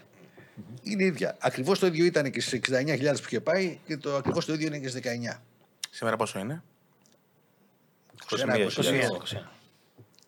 Θες να... Εδώ λοιπόν το μεγάλο πρόβλημα για μένα. Και θα εξηγήσω τι συμβαίνει. Τι είπαμε, είπαμε cryptocurrency, δηλαδή νομίσματα. Δηλαδή μέσω συναλλαγής, όπως πολύ σωστά είπες. Ποιο είναι το σημαντικότερο πρόβλημα αυτή τη στιγμή στα κρυπτοκαρνομίσματα. Η μεγάλη τους μεταβλητότητα στα νούμερα που είπες κάνουν λοιπόν αυτό το συναλλακτικό μέσο να μην είναι συναλλακτικό μέσο. Και να εξηγήσω. Μπορώ εγώ να αγοράσω ένα κίνητο με bitcoin; Όχι. Για ποιο λόγο; Γιατί αν του δώσω ένα bitcoin που σήμερα κάνει 19.000 και αύριο αυτό κάνει 13, αυτός θα φοβάται να μου πουλήσει το σπίτι του. Γιατί θα πει, αμάν, αν πέσει, εγώ δεν θα το έχω πουλήσει όσο πρέπει. Μπορώ με ένα bitcoin να κάνω συναλλαγές και να πληρώσω το προσωπικό μου; Όχι. Γιατί αν πρέπει να του δώσω 1000 ευρώ μισθό και του δώσω κρυπτονόμισμα και αύριο το πρωί κάνει 300, πώς θα πάει στο σούπερ μάρκετ. Μπορώ με το κρυπτονόμισμα να πάω στο σούπερ μάρκετ. Όχι. Μπορώ να αγοράσω 10 σουβλάκια για πρωινό γιατί τόσα τρώω εγώ; Όχι. Από τη στιγμή που το κρυπτοκόρνηση δεν μπορεί να είναι αποδεκτό στις συναλλαγές, δημιουργείται το πρώτο σημαντικό πρόβλημα. Ποιο; Ότι όσο είναι πάνω κάτω, θα φτάσω αυτό το σημείο, δεν θα μπορέσει ποτέ να γίνει αποδεκτό από τις αγορές. Δεν θα μπορώ εγώ να, να αγοράσω κάτι, γιατί εσύ θα φοβάσαι ότι μπορεί να πέσει. Δεν θα μπορώ να, να το δώσω εγώ το πω. Είμαι, ε, έδωσα 19.000 ενώ αν το κράταγα την άλλη μέρα θα έκανε 50. Αυτό το μεγάλο πάνω κάτω λέει λοιπόν ότι το cryptocurrency δεν είναι τελικά currency. Το δεύτερο και το σημαντικό πρόβλημα είναι το εξής. Αφού δεν είναι λοιπόν Βάλε ένα currency. τελεία μου, λίγο. Μισό. Φέρω Δημητράβες να πει. Είναι αυτό που λέει. Α αποφασίσουμε ποιος από τους τρεις θα την πέσει. Γιατί θέλουμε και οι τρεις. δεν, δεν ολοκλήρωσα. γιατί είναι σημαντικό. Χαίρομαι, μα και αυτό είμαι εδώ πέρα. Θέλουμε και οι τρεις. Το βλέπω στα μάτια τους. Έχουμε αυτό όλοι. Γυαλίζει ναι, ναι. έτσι, γυαλίζει. Έχουμε όλοι τα ίδια σχεδόν επιχειρήματα. Έχω το airbag έτοιμο, φορεμένο στις εργοσιακέ μου ρυθμίσει, ακριβώς για να αντέξει τον κραδασμό. Θα πάω όμως και στο δεύτερο κομμάτι για να με βάλει και να με βαρέσετε σωστά. Ολοκλήρωσε. Ε, και όσοι, όσοι ακούνε podcast και δεν βλέπουν, εξήγησε ότι έχεις ένα μεγάλο αερόσακο εδώ. που Ναι, έχει- ναι. δεν έχουν εικόνα όλοι. Fitness, fitness. Α, δεν έχουν εικόνα, Fitness. δεν με βλέπουν live. Ναι, εντάξει, οκ, λοιπόν. Γκουγκλάρετε απλώς. Θα καταλάβετε, ναι, ναι. Μύτη επεισόδιο 11, Θοδωρής Κουλιάρας. Και εδώ λοιπόν, επειδή θα πω λοιπόν αφού με το πήγα στα κοιλά, στα κοιλά να πούμε το εξής. Ε, πριν από 9 χρόνια, με τον κοινό μας φίλο τον Αντρέα Κόρδα, κάναμε ένα πείραμα. Κάναμε τεχνική ανάλυση σε ένα γράφημα για να δείξουμε στον κόσμο πώς η στατιστική και η τεχνική ανάλυση μπορεί να προβλέψει με βάση στατιστική το μέλλον. Όταν τελειώσαμε λοιπόν και δείξαμε πράγματι ότι πέτυχε η τεχνική ανάλυση να προβλέψει το μέλλον, ζητήσαν όλοι να πούνε ποιο είναι ήταν αυτό το, το κομμάτι, ποια μετοχή ήταν. Και το αντικείμενο που κάναμε τεχνική ανάλυση, ο Αντρέα το έχει πει δημόσια και θα στο επιβιώσει, ήταν το δεκαετές γράφο των κιλών μου. Πρόσεξε. Η τεχνική ανάλυση δεν ήξερε τι έβλεπε, έβλεπε νούμερα. Το δεκαετέ γράφο των κιλών μου έλεγε ότι εγώ θα σπάσω τα 120 κιλά. Δυστυχώς τα, γάμ- τα σπάσα. πριν τον Ιούνιο του 2019. Πράγματι, με βάση τεχνική. Και έχω γίνει 129 αυτές τι στιγμέ μου. και Εγώ είμαι long τέτοιο. Όμως, τι ήθελα να δείξω αυτό το κομμάτι, ότι η τεχνική ανάλυση που έβλεπε λοιπόν ένα κρυφ, οποιοδήποτε γράφημα, δεν καταλάβαινε αν ήταν η μετοχή της Tesla, ήταν η μετοχή της Facebook, ήταν το 14 γράμμα των κιλών μου. Πάμε τώρα να γυρίσω στο σημαντικότερο. Αφού λοιπόν για μένα δεν είναι, κρυπτο, δεν είναι μέσω συναλλαγής, γιατί δεν μπορώ να συναλλαχθώ. Όχι μόνο δεν μπορώ να συναλλαχθώ, αλλά άμα θέλω να το μετατρέψω και σε δολάριο, είναι πανδύσκολο. Ε, Θα φτάσουμε εκεί πέρα. Αλλά έστω λοιπόν ότι δεν θέλω να το μετατρέψω Ε, αυτό σε δεν γίνεται, δολάριο. ναι. Θέλω να, να, να, να, να, να συναλλαχθώ με αυτό. Δεν μπορώ να συναλλαχθώ. Διότι δεν μπορώ να πληρώσω το προσωπικό μου. Μπορείς. Να του δώσω, να του δώσω, να του δώσω ένα bitcoin και αύριο το πρωί να μην μπορεί να πάει στο σούπερ μάρκετ. Αν έχει πέσει. Θα έρθουν όλα Ε, μαζί. λοιπόν, δεν μπορεί. Να αγοράσω ένα σπίτι. Και αύριο το πρωί να έχει πέσει και εσύ να πει: Πω, τι ξεφόρτωσα το σπίτι μου και αντί να πάρω ευρώ που έπρεπε να πάρω το fair value του, πήρα ένα κρυπτοκάρτη που σήμερα κάνει το μισό από ό,τι έκανε χθες. Το σημαντικότερο πράγμα τι είναι, ότι άρα λοιπόν τι είναι το, το, το, το bitcoin και όλα τα υπόλοιπα; Ένα όμορφο, speculated, κερδοσκοπικό asset. Πάρα πολύ ωραία. Και λέω λοιπόν εγώ, ξέρω για ποιο λόγο μπορεί να ανέβει το δολάριο, ξέρω για ποιο λόγο πιθανόν να ανέβαινε μια μετοχή. Για ποιο λόγο ανεβαίνει το, ε, ένα cryptocurrency; Μόνο και μόνο επειδή υπάρχει μια ορμή ανθρώπων που αγοράζουν χωρίς λόγο. Αν σε ρωτήσω ολοκάθαρα, αγαπημένη μου Βασίλη, για ποιο λόγο θα ανέβει το, το, το, το, το bitcoin; Να σου πω και ποιο λόγο θα ανέβει το δολάριο. Ολοκάθαρα. Τι είπαμε, η αύξηση των επιτοκίων λέει ότι όλοι θέλουν να πάρουν δολάριο για να αποθηκεύσουν σε ομόλογα και σε καταθέσει. Γι' αυτό ανεβαίνει. Για ποιο λόγο ανεβαίνει η μετοχή τη Τέσλα, Γιατί με βάση τα προγράμματά της αναμένεται υπερκερδοφορία και άρα όλοι θέλουν να αγοράσουν τη μετοχή της γιατί έχει fundamentals. Το bitcoin έχει fundamentals. Αν εμένα δεν μου κάτσει η φάση του στοιχήματος ότι μάλλον θα ανέβει δολάριο, τι θα κάνω, θα πάρω ένα put option, θα κάνω futures, θα κάνω hedging ή θα πάω short. Μπορώ να σορτάρω στο bitcoin. Ναι, βέβαια. Μπορώ να παίξω futures στο bitcoin. Ναι. Μπορώ να κάνω ε, option στο bitcoin. Ναι. Πες μου τώρα λοιπόν έτσι και τη χαίρομαι. Φυσικά, και- φυσικά και και αυτή είναι αλήθεια. Τώρα πες μου λοιπόν. Όταν από τη στιγμή που έχουμε λοιπόν ένα. Δεν είναι, δεν είναι μέσω συναλλαγή. Γιατί αν ήταν θα μπορούσα να αγοράζω ό,τι θέλω με, με, με, με κρυπτό. Εδώ έχω ένα αστεράκι. Και εκεί θα, θα, θα αφήσω να το πετάξω σας σαν είναι το αστεράκι. Λοιπόν, ε, μια- μια, ε, εγώ Να μου ε, πεις- ε, ένα θα πω και μετά αναλάβετε εσείς. Έλα, να πέσω. Να μου πεις λοιπόν για ποιο λόγο είναι, είναι, είναι μέσω συναλλαγής αφού εγώ δεν μπορώ να αγοράσω τίποτα με αυτό; Δεν μπορώ. Και δεύτερον, αν πράγματι έπρεπε να διαλέξω ένα asset για να, για να κα- κερδοσκοπήσω από το να το βάλω στο 22 μαύρο, γιατί αυτό δεν είναι τύχη. Αγοράζεις μια μετοχή τι- γιατί βλέπεις ότι κάθε θα συμβεί. Λες, ποντάρεις σε ένα νόμισμα, ποντάρεις στα commodity, ποντάρεις στο πετρέλαιο, γιατί βλέπεις κάποια πράγματα ότι μάλλον θα ανέβει. Ή θα... κα- Για ποιο λόγο θα ανεβαίνει ένα κρυπτοκάρνηση. Ένα κρυπτοκάρνηση που τέλειωσε το mining. Άρα είναι μόνο μεταξύ μας. Για ποιο λόγο ανεβαίνει, επειδή μεταξύ μας κάνουμε έλικα και παίζουμε το, ε, το, το, το, ε, το τρενάκι; Και από πίσω μπαίνει τρένο πολύ κρασίδα. Είσαι προκλητικός. Γι' αυτό έχει έρθει. έχει Ε, έρθει. ακολουθεί όλο το brief. Ε, Είσαι, είσαι εξαιρετικός. Βάλε άνω τελεία εδώ να- Άνω τελεία είπαμε, όχι τελεία. Ποιος θα Εγώ, πρώτος; όχι, ε, δε- δεν είναι. Εσύ για τη συναλλαγή που είσαι πιο ειδικός. Μπράβο. Α ξεκινήσουμε με ένα βασικό. Ναι, ναι, ναι, πριν- Δώσ' του, πριν- δώσ' του. Ένα πρόλογο θα κάνω μόνο και μετά. Ναι. Αν μείνει κάποιος στο bitcoin θεωρώντας το ένα απλό χρηματιστηριακό τίτλο, είναι σαν να μπαίνεις στο ίντερνετ και να βλέπεις τζόντες. Εξαιρετικά. Ωραίο. ωραίο. Χάνει Δυνατό. όλη τη, τη μαγεία, χάνει όλο το θησαυρό της γνώσης. Να βλέπεις όντω και να μην κάνεις σεξ εννοείς. έτσι. Ναι, Εννοείται. χάνει όλες τις τεχνολογικές δυνατότητες. Ξέρετε να το, γιατί όχι. Χρησιμοποιώ το blockchain καθημερινά για να, για να κάνω ηλεκτρονικά συμβόλαια, για να κάνω ειδικά ναυλοσύμφωνα, για να κάνουμε ε, μεταφορές δεδομένων. Όχι, όχι, όχι άλλο- χρημάτων. άλλο- άλλο blockchain Θα και μεταφέρω άλλο- asset. άλλο blockchain και Πάνω άλλο- στο blockchain βασίστηκε, και μάλιστα στο Ethereum κιόλας το, το blockchain, βασίστηκαν όλο το κομμάτι των ηλεκτρών συμβολέων, της μεταφοράς δεδομένων, συμβολέων ε, α, και τη μεταφορά ακόμα και ένα asset. Το νόμισμα είναι asset, είναι αξία. Κάτσε να ακούσεις, Γιατί είναι μωρέ, αξία, φίλε. αφού δεν μπορώ να αγοράσω τίποτα με αυτό. Θέλω να σε ρωτήσω πότε. Θέλω να σε ρωτήσω πότε κλονίστηκε πρώτη φορά η συναλλακτική πίστη. Ήταν ένα καράβι το 1931 που γύρισε πίσω, αν θυμάσαι καλά, έτσι. Γιατί, γιατί σταμάτησε να λειτουργεί το gold standard. Το 71 εννοείς. Το, ευδο- όχι το, το 71, όχι το Δεν 31. αναφέρεται και το Bretton Woods και Με το- Νίξον. Άλλο το Bretton Woods, άλλο το πρώτο, Όχι. στο, στο 30 τόσο. Το πρώτο. το, στο πρώτο αναφέρεστε. Οπότε μιλάμε καθαρά για ένα μέσο συναλλακτικής πίστης. Δηλαδή, δεν είπε μεταφορά χρημάτων, μίλησε για μεταφορά αξίας Τι αξία. ο Βασίλης. Το κινητό μου που κάνει 200.000. Αν εγώ το, το, το, το, το, το πουλήσω σε bitcoin και πάρω ένα bitcoin και Εντάξει, το θα- bitcoin έκανε 100.000. Σταμάτα να Τον ήπια. ακούσεις. Τον ήπια. Δεν ανταλλάσσεις bitcoin. δεν ανταλλάσσεις bitcoin. Όπως σε ακούω να θαυμάζεις την τεχνολογία του blockchain, θαυμάζω. όπου στην ουσία όντως είναι μια τεχνολογία που δεν οριακά προϋπήρχε, γιατί στην ουσία το bitcoin είναι το proof of ε, Concept. concept για την τεχνολογία του blockchain. Έτσι. Δηλαδή, πριν δούμε μια συναλλαγή με bitcoin, δεν λέγαμε δουλεύει το blockchain. Είχαμε blockchain και πριν. Αλλά δεν υπήρχε το δουλεύει, το aha moment του wow δουλεύει. Άρα, μ, πάνω σε αυτό, στην γρήγορη μεταφορά δεδομένων, στο interoperability, στο immutable nature, σε όλα αυτά τα τεχνικά, ας πούμε, που ο κόσμος τα ακούει, σου λέει, εντάξει, οκ, τεχνικά είναι, ρε παιδί μου. Θεωρείς ότι δεν θα φτάσουμε, εγώ δεν λέω ότι είμαστε αυτή τη στιγμή, δεν θα φτάσουμε ποτέ στο σημείο να έχουμε συναλλακτική πίστη Βέβαια με και ένα θα φτάσουμε. κρυπτονόμισμα. Βέβαια, είναι το απόλυτο μέλλον και το πιστεύω. Ωραία. Αλλά εγώ αναφέρομαι σήμερα ότι σήμερα ο μόνος λόγος για να προτείνετε εσείς σε κάποιον να μπει στο bitcoin είναι επειδή βαριέται να πάει στο- στο καζίνο.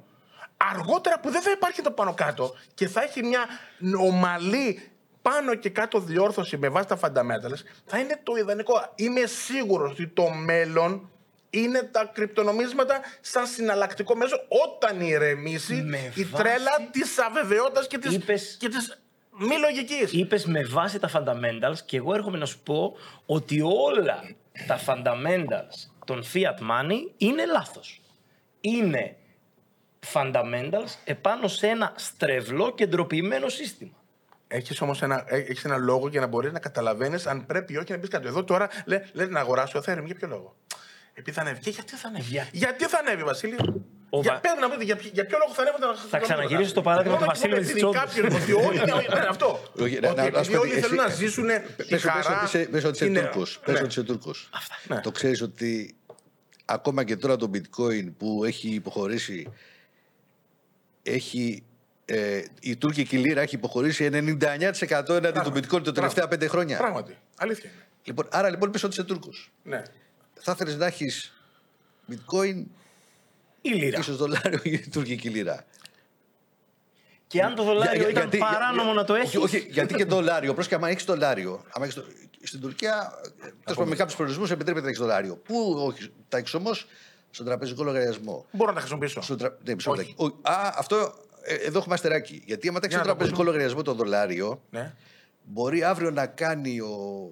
Πώς Ναι, θα το Ερντογάν.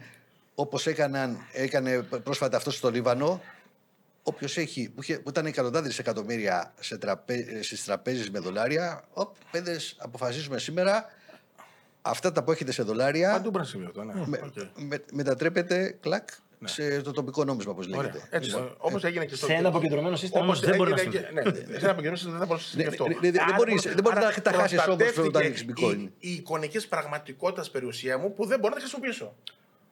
Ξαναρωτάω και δεν μου το απάντησες. Ναι, στο μέλλον μαζί σου. Είμαι, ε, είμαι ο πιο υπέρμαχος από εσάς. Θα στο απαντήσω. Ότι στο μέλλον όλοι με κρυπτονόμισμα θα, θα στο απαντήσω όμως. Σήμερα όμως δεν μπορώ να αγοράσω τίποτα με τα Μπορείς. κρυπτονόμισματα. Μπορείς να αγοράσεις με πάρα πολλούς τρόπους. Για να σε ακούσω. Ο ένας είναι, υπάρχει κάρτα της Binance που Ναι. είναι πιστοτική και στο μετατρέπει αυτό με την ώρα της συναλλαγής από bitcoin σε ευρώ που θες εσύ. Με αυτή την Με, κάρτα. με, με, με πιάσει ότι με, με, με μια. Στη στιγμή εκείνης. Ναι. Άρα μπορώ να το χρησιμοποιήσω. Είμαστε μαζί μέχρι εδώ. Ναι.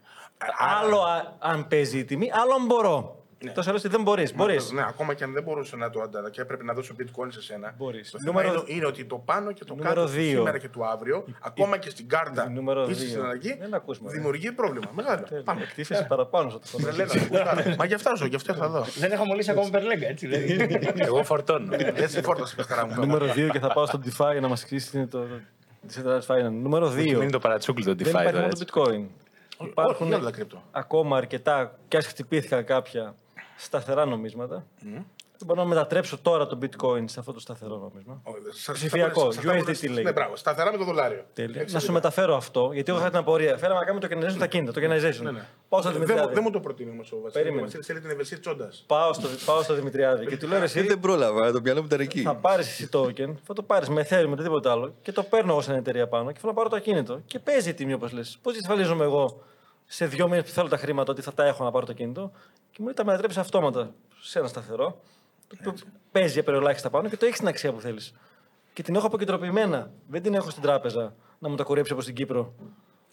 Ή να μου έχω. Μόλις το μετατρέψω στο, στο σταθερό, έχω φύγει από το. Δεν έχω φύγει, από- είναι από- αποκεντροποιημένος από την σταθερό. ευαισθησία- Όχι σε fiat. Από τη χαρά της Όχι σε τσόντα. fiat. Είσαι κάνεις λάθος αυτό. Αυτό δεν τρέχει. Είναι αποκεντρωποιημένο. Δεν μπορεί κανεί δεν μπορεί Το κανείς να μου- κλείδωσα με το δολάριο. Δεν μπορεί κανείς να μου το κλείδωσα. κουρέψει. Δεν το κλείσει με το δολάριο. Πώς όχι. Αυτό μου Υπάρχουν stable coins Να το. τα οποία δεν είναι κλειδωμένα με το δολάριο, με ό,τι αλλά είναι. είναι κλειδωμένα με άλλα assets. Μπορεί να είναι με το χρυσό, Μπράβο, μπορεί να μπράβο, είναι με αυτό, δέντρα, φυσικά. μπορεί να Είναι είναι. με- κλειδωμένα με ένα assets, άρα λοιπόν αυτά λοιπόν δεν κινδυνεύουν στα πάνω και στα κάτω. Δεν θα ζήσω ποτέ την ευαισθησία της τσόντας. Αλλά είναι Δεν θα τη ζήσω την ευαισθησία. αποκεντρωποιημένα. Συμφωνώ. Δεν μπορεί κάποιος να τα κάνει regulation. Αυτό Τότε, είναι το λοιπόν, σε σημαντικό. αυτή την περίπτωση λοιπόν θα μπορούσε λοιπόν το, ένα κρύπτο κλειδωμένο με ένα, με, ένα, με ένα τέτοιο να γίνει αντικείμενο συναλλακτικής δραστηριότητας. Είναι, όχι δεν μπορεί να γίνει. Ναι, ναι, ναι, ναι. Φεύγει από, το, από, από, από όλα αυτά που θα μου προτείνατε εσείς, δηλαδή δεν δεν μου προτείνεις να, να, να μπω σε ένα σταθερό, αποκλείεται. Σε να, με- να με βάλεις στη μαγεία της όντας που πέσανε από λίγο. Ε, δεν είναι, δεν θα μου λέγε αγόρασε αυτό που είναι κλειδωμένο με το, με το χρυσό, με το δολάριο ή με τη στερλίνα. Δεν θα με βάζεις ποτέ σε ένα Είπα, είπα το τέτοιο. ανάποδο. Είναι, δεν είναι από τη Τζόντα, έτσι, να μην το Ναι, παρασκευάστε. δεν δεν θα με έβαζες στη χαρά, στη χαρά του και στο, και στο κάρδι του τύπη. «Α, Ανέβηκε. Όχ, κατέβηκε. Όχ, έκανε tweet του Elon Musk και γαμήθηκε το σύμπαν. Επιτρέπονται τα. Να βάλουμε το σε σένα. λοιπόν, ε, ο- ε, δε- δεν θα ζήσω αυτή τη χαρά.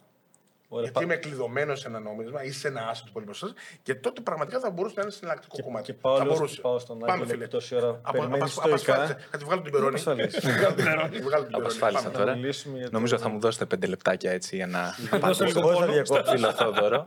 Λοιπόν, Κλείσει το μικρόφωνο. Λοιπόν, Άγγελα, ακούμε προς Σχετικά λοιπόν με τα points που έκανε raise ο Θόδωρος, εγώ καταλαβαίνω ότι μιλάμε για έναν άνθρωπο educated, πολύπειρο, που έχει πάρα πολύ καλή γνώση των αγορών και τεχνολογιών Και κτλ. εκφράζει και ένα μεγάλο κομμάτι του κόσμου, έτσι. Και που εκφράζει ένα πολύ μεγάλο κομμάτι του κόσμου ακριβώς. Αλλά είναι ακριβώς ο άνθρωπος ο οποίος δεν παρακολουθεί καθημερινά τα δρόμενα στον χώρο των crypto και του Web3. Έχει διαβάσει κάποια πράγματα, αλλά έχει μείνει ίσως σε παλαιότερες θεωρίες και ορισμούς. Ένα παράδειγμα είναι ότι αναφέρθηκε στο bitcoin σαν cryptocurrency. Οι ορισμοί που είχαν δοθεί και που έχουν δοθεί γενικά αλλάζουν, είναι δυναμικοί. Υπάρχουν και άλλοι ορισμοί, όπως για παράδειγμα τα crypto assets.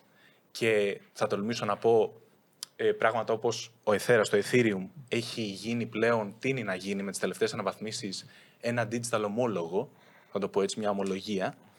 Λοιπόν, και θα ήθελα να σου πω έτσι έναν μικρό χαρακτηρισμό, θα μου επιτρέψεις να πω έναν εφημισμό κτλ.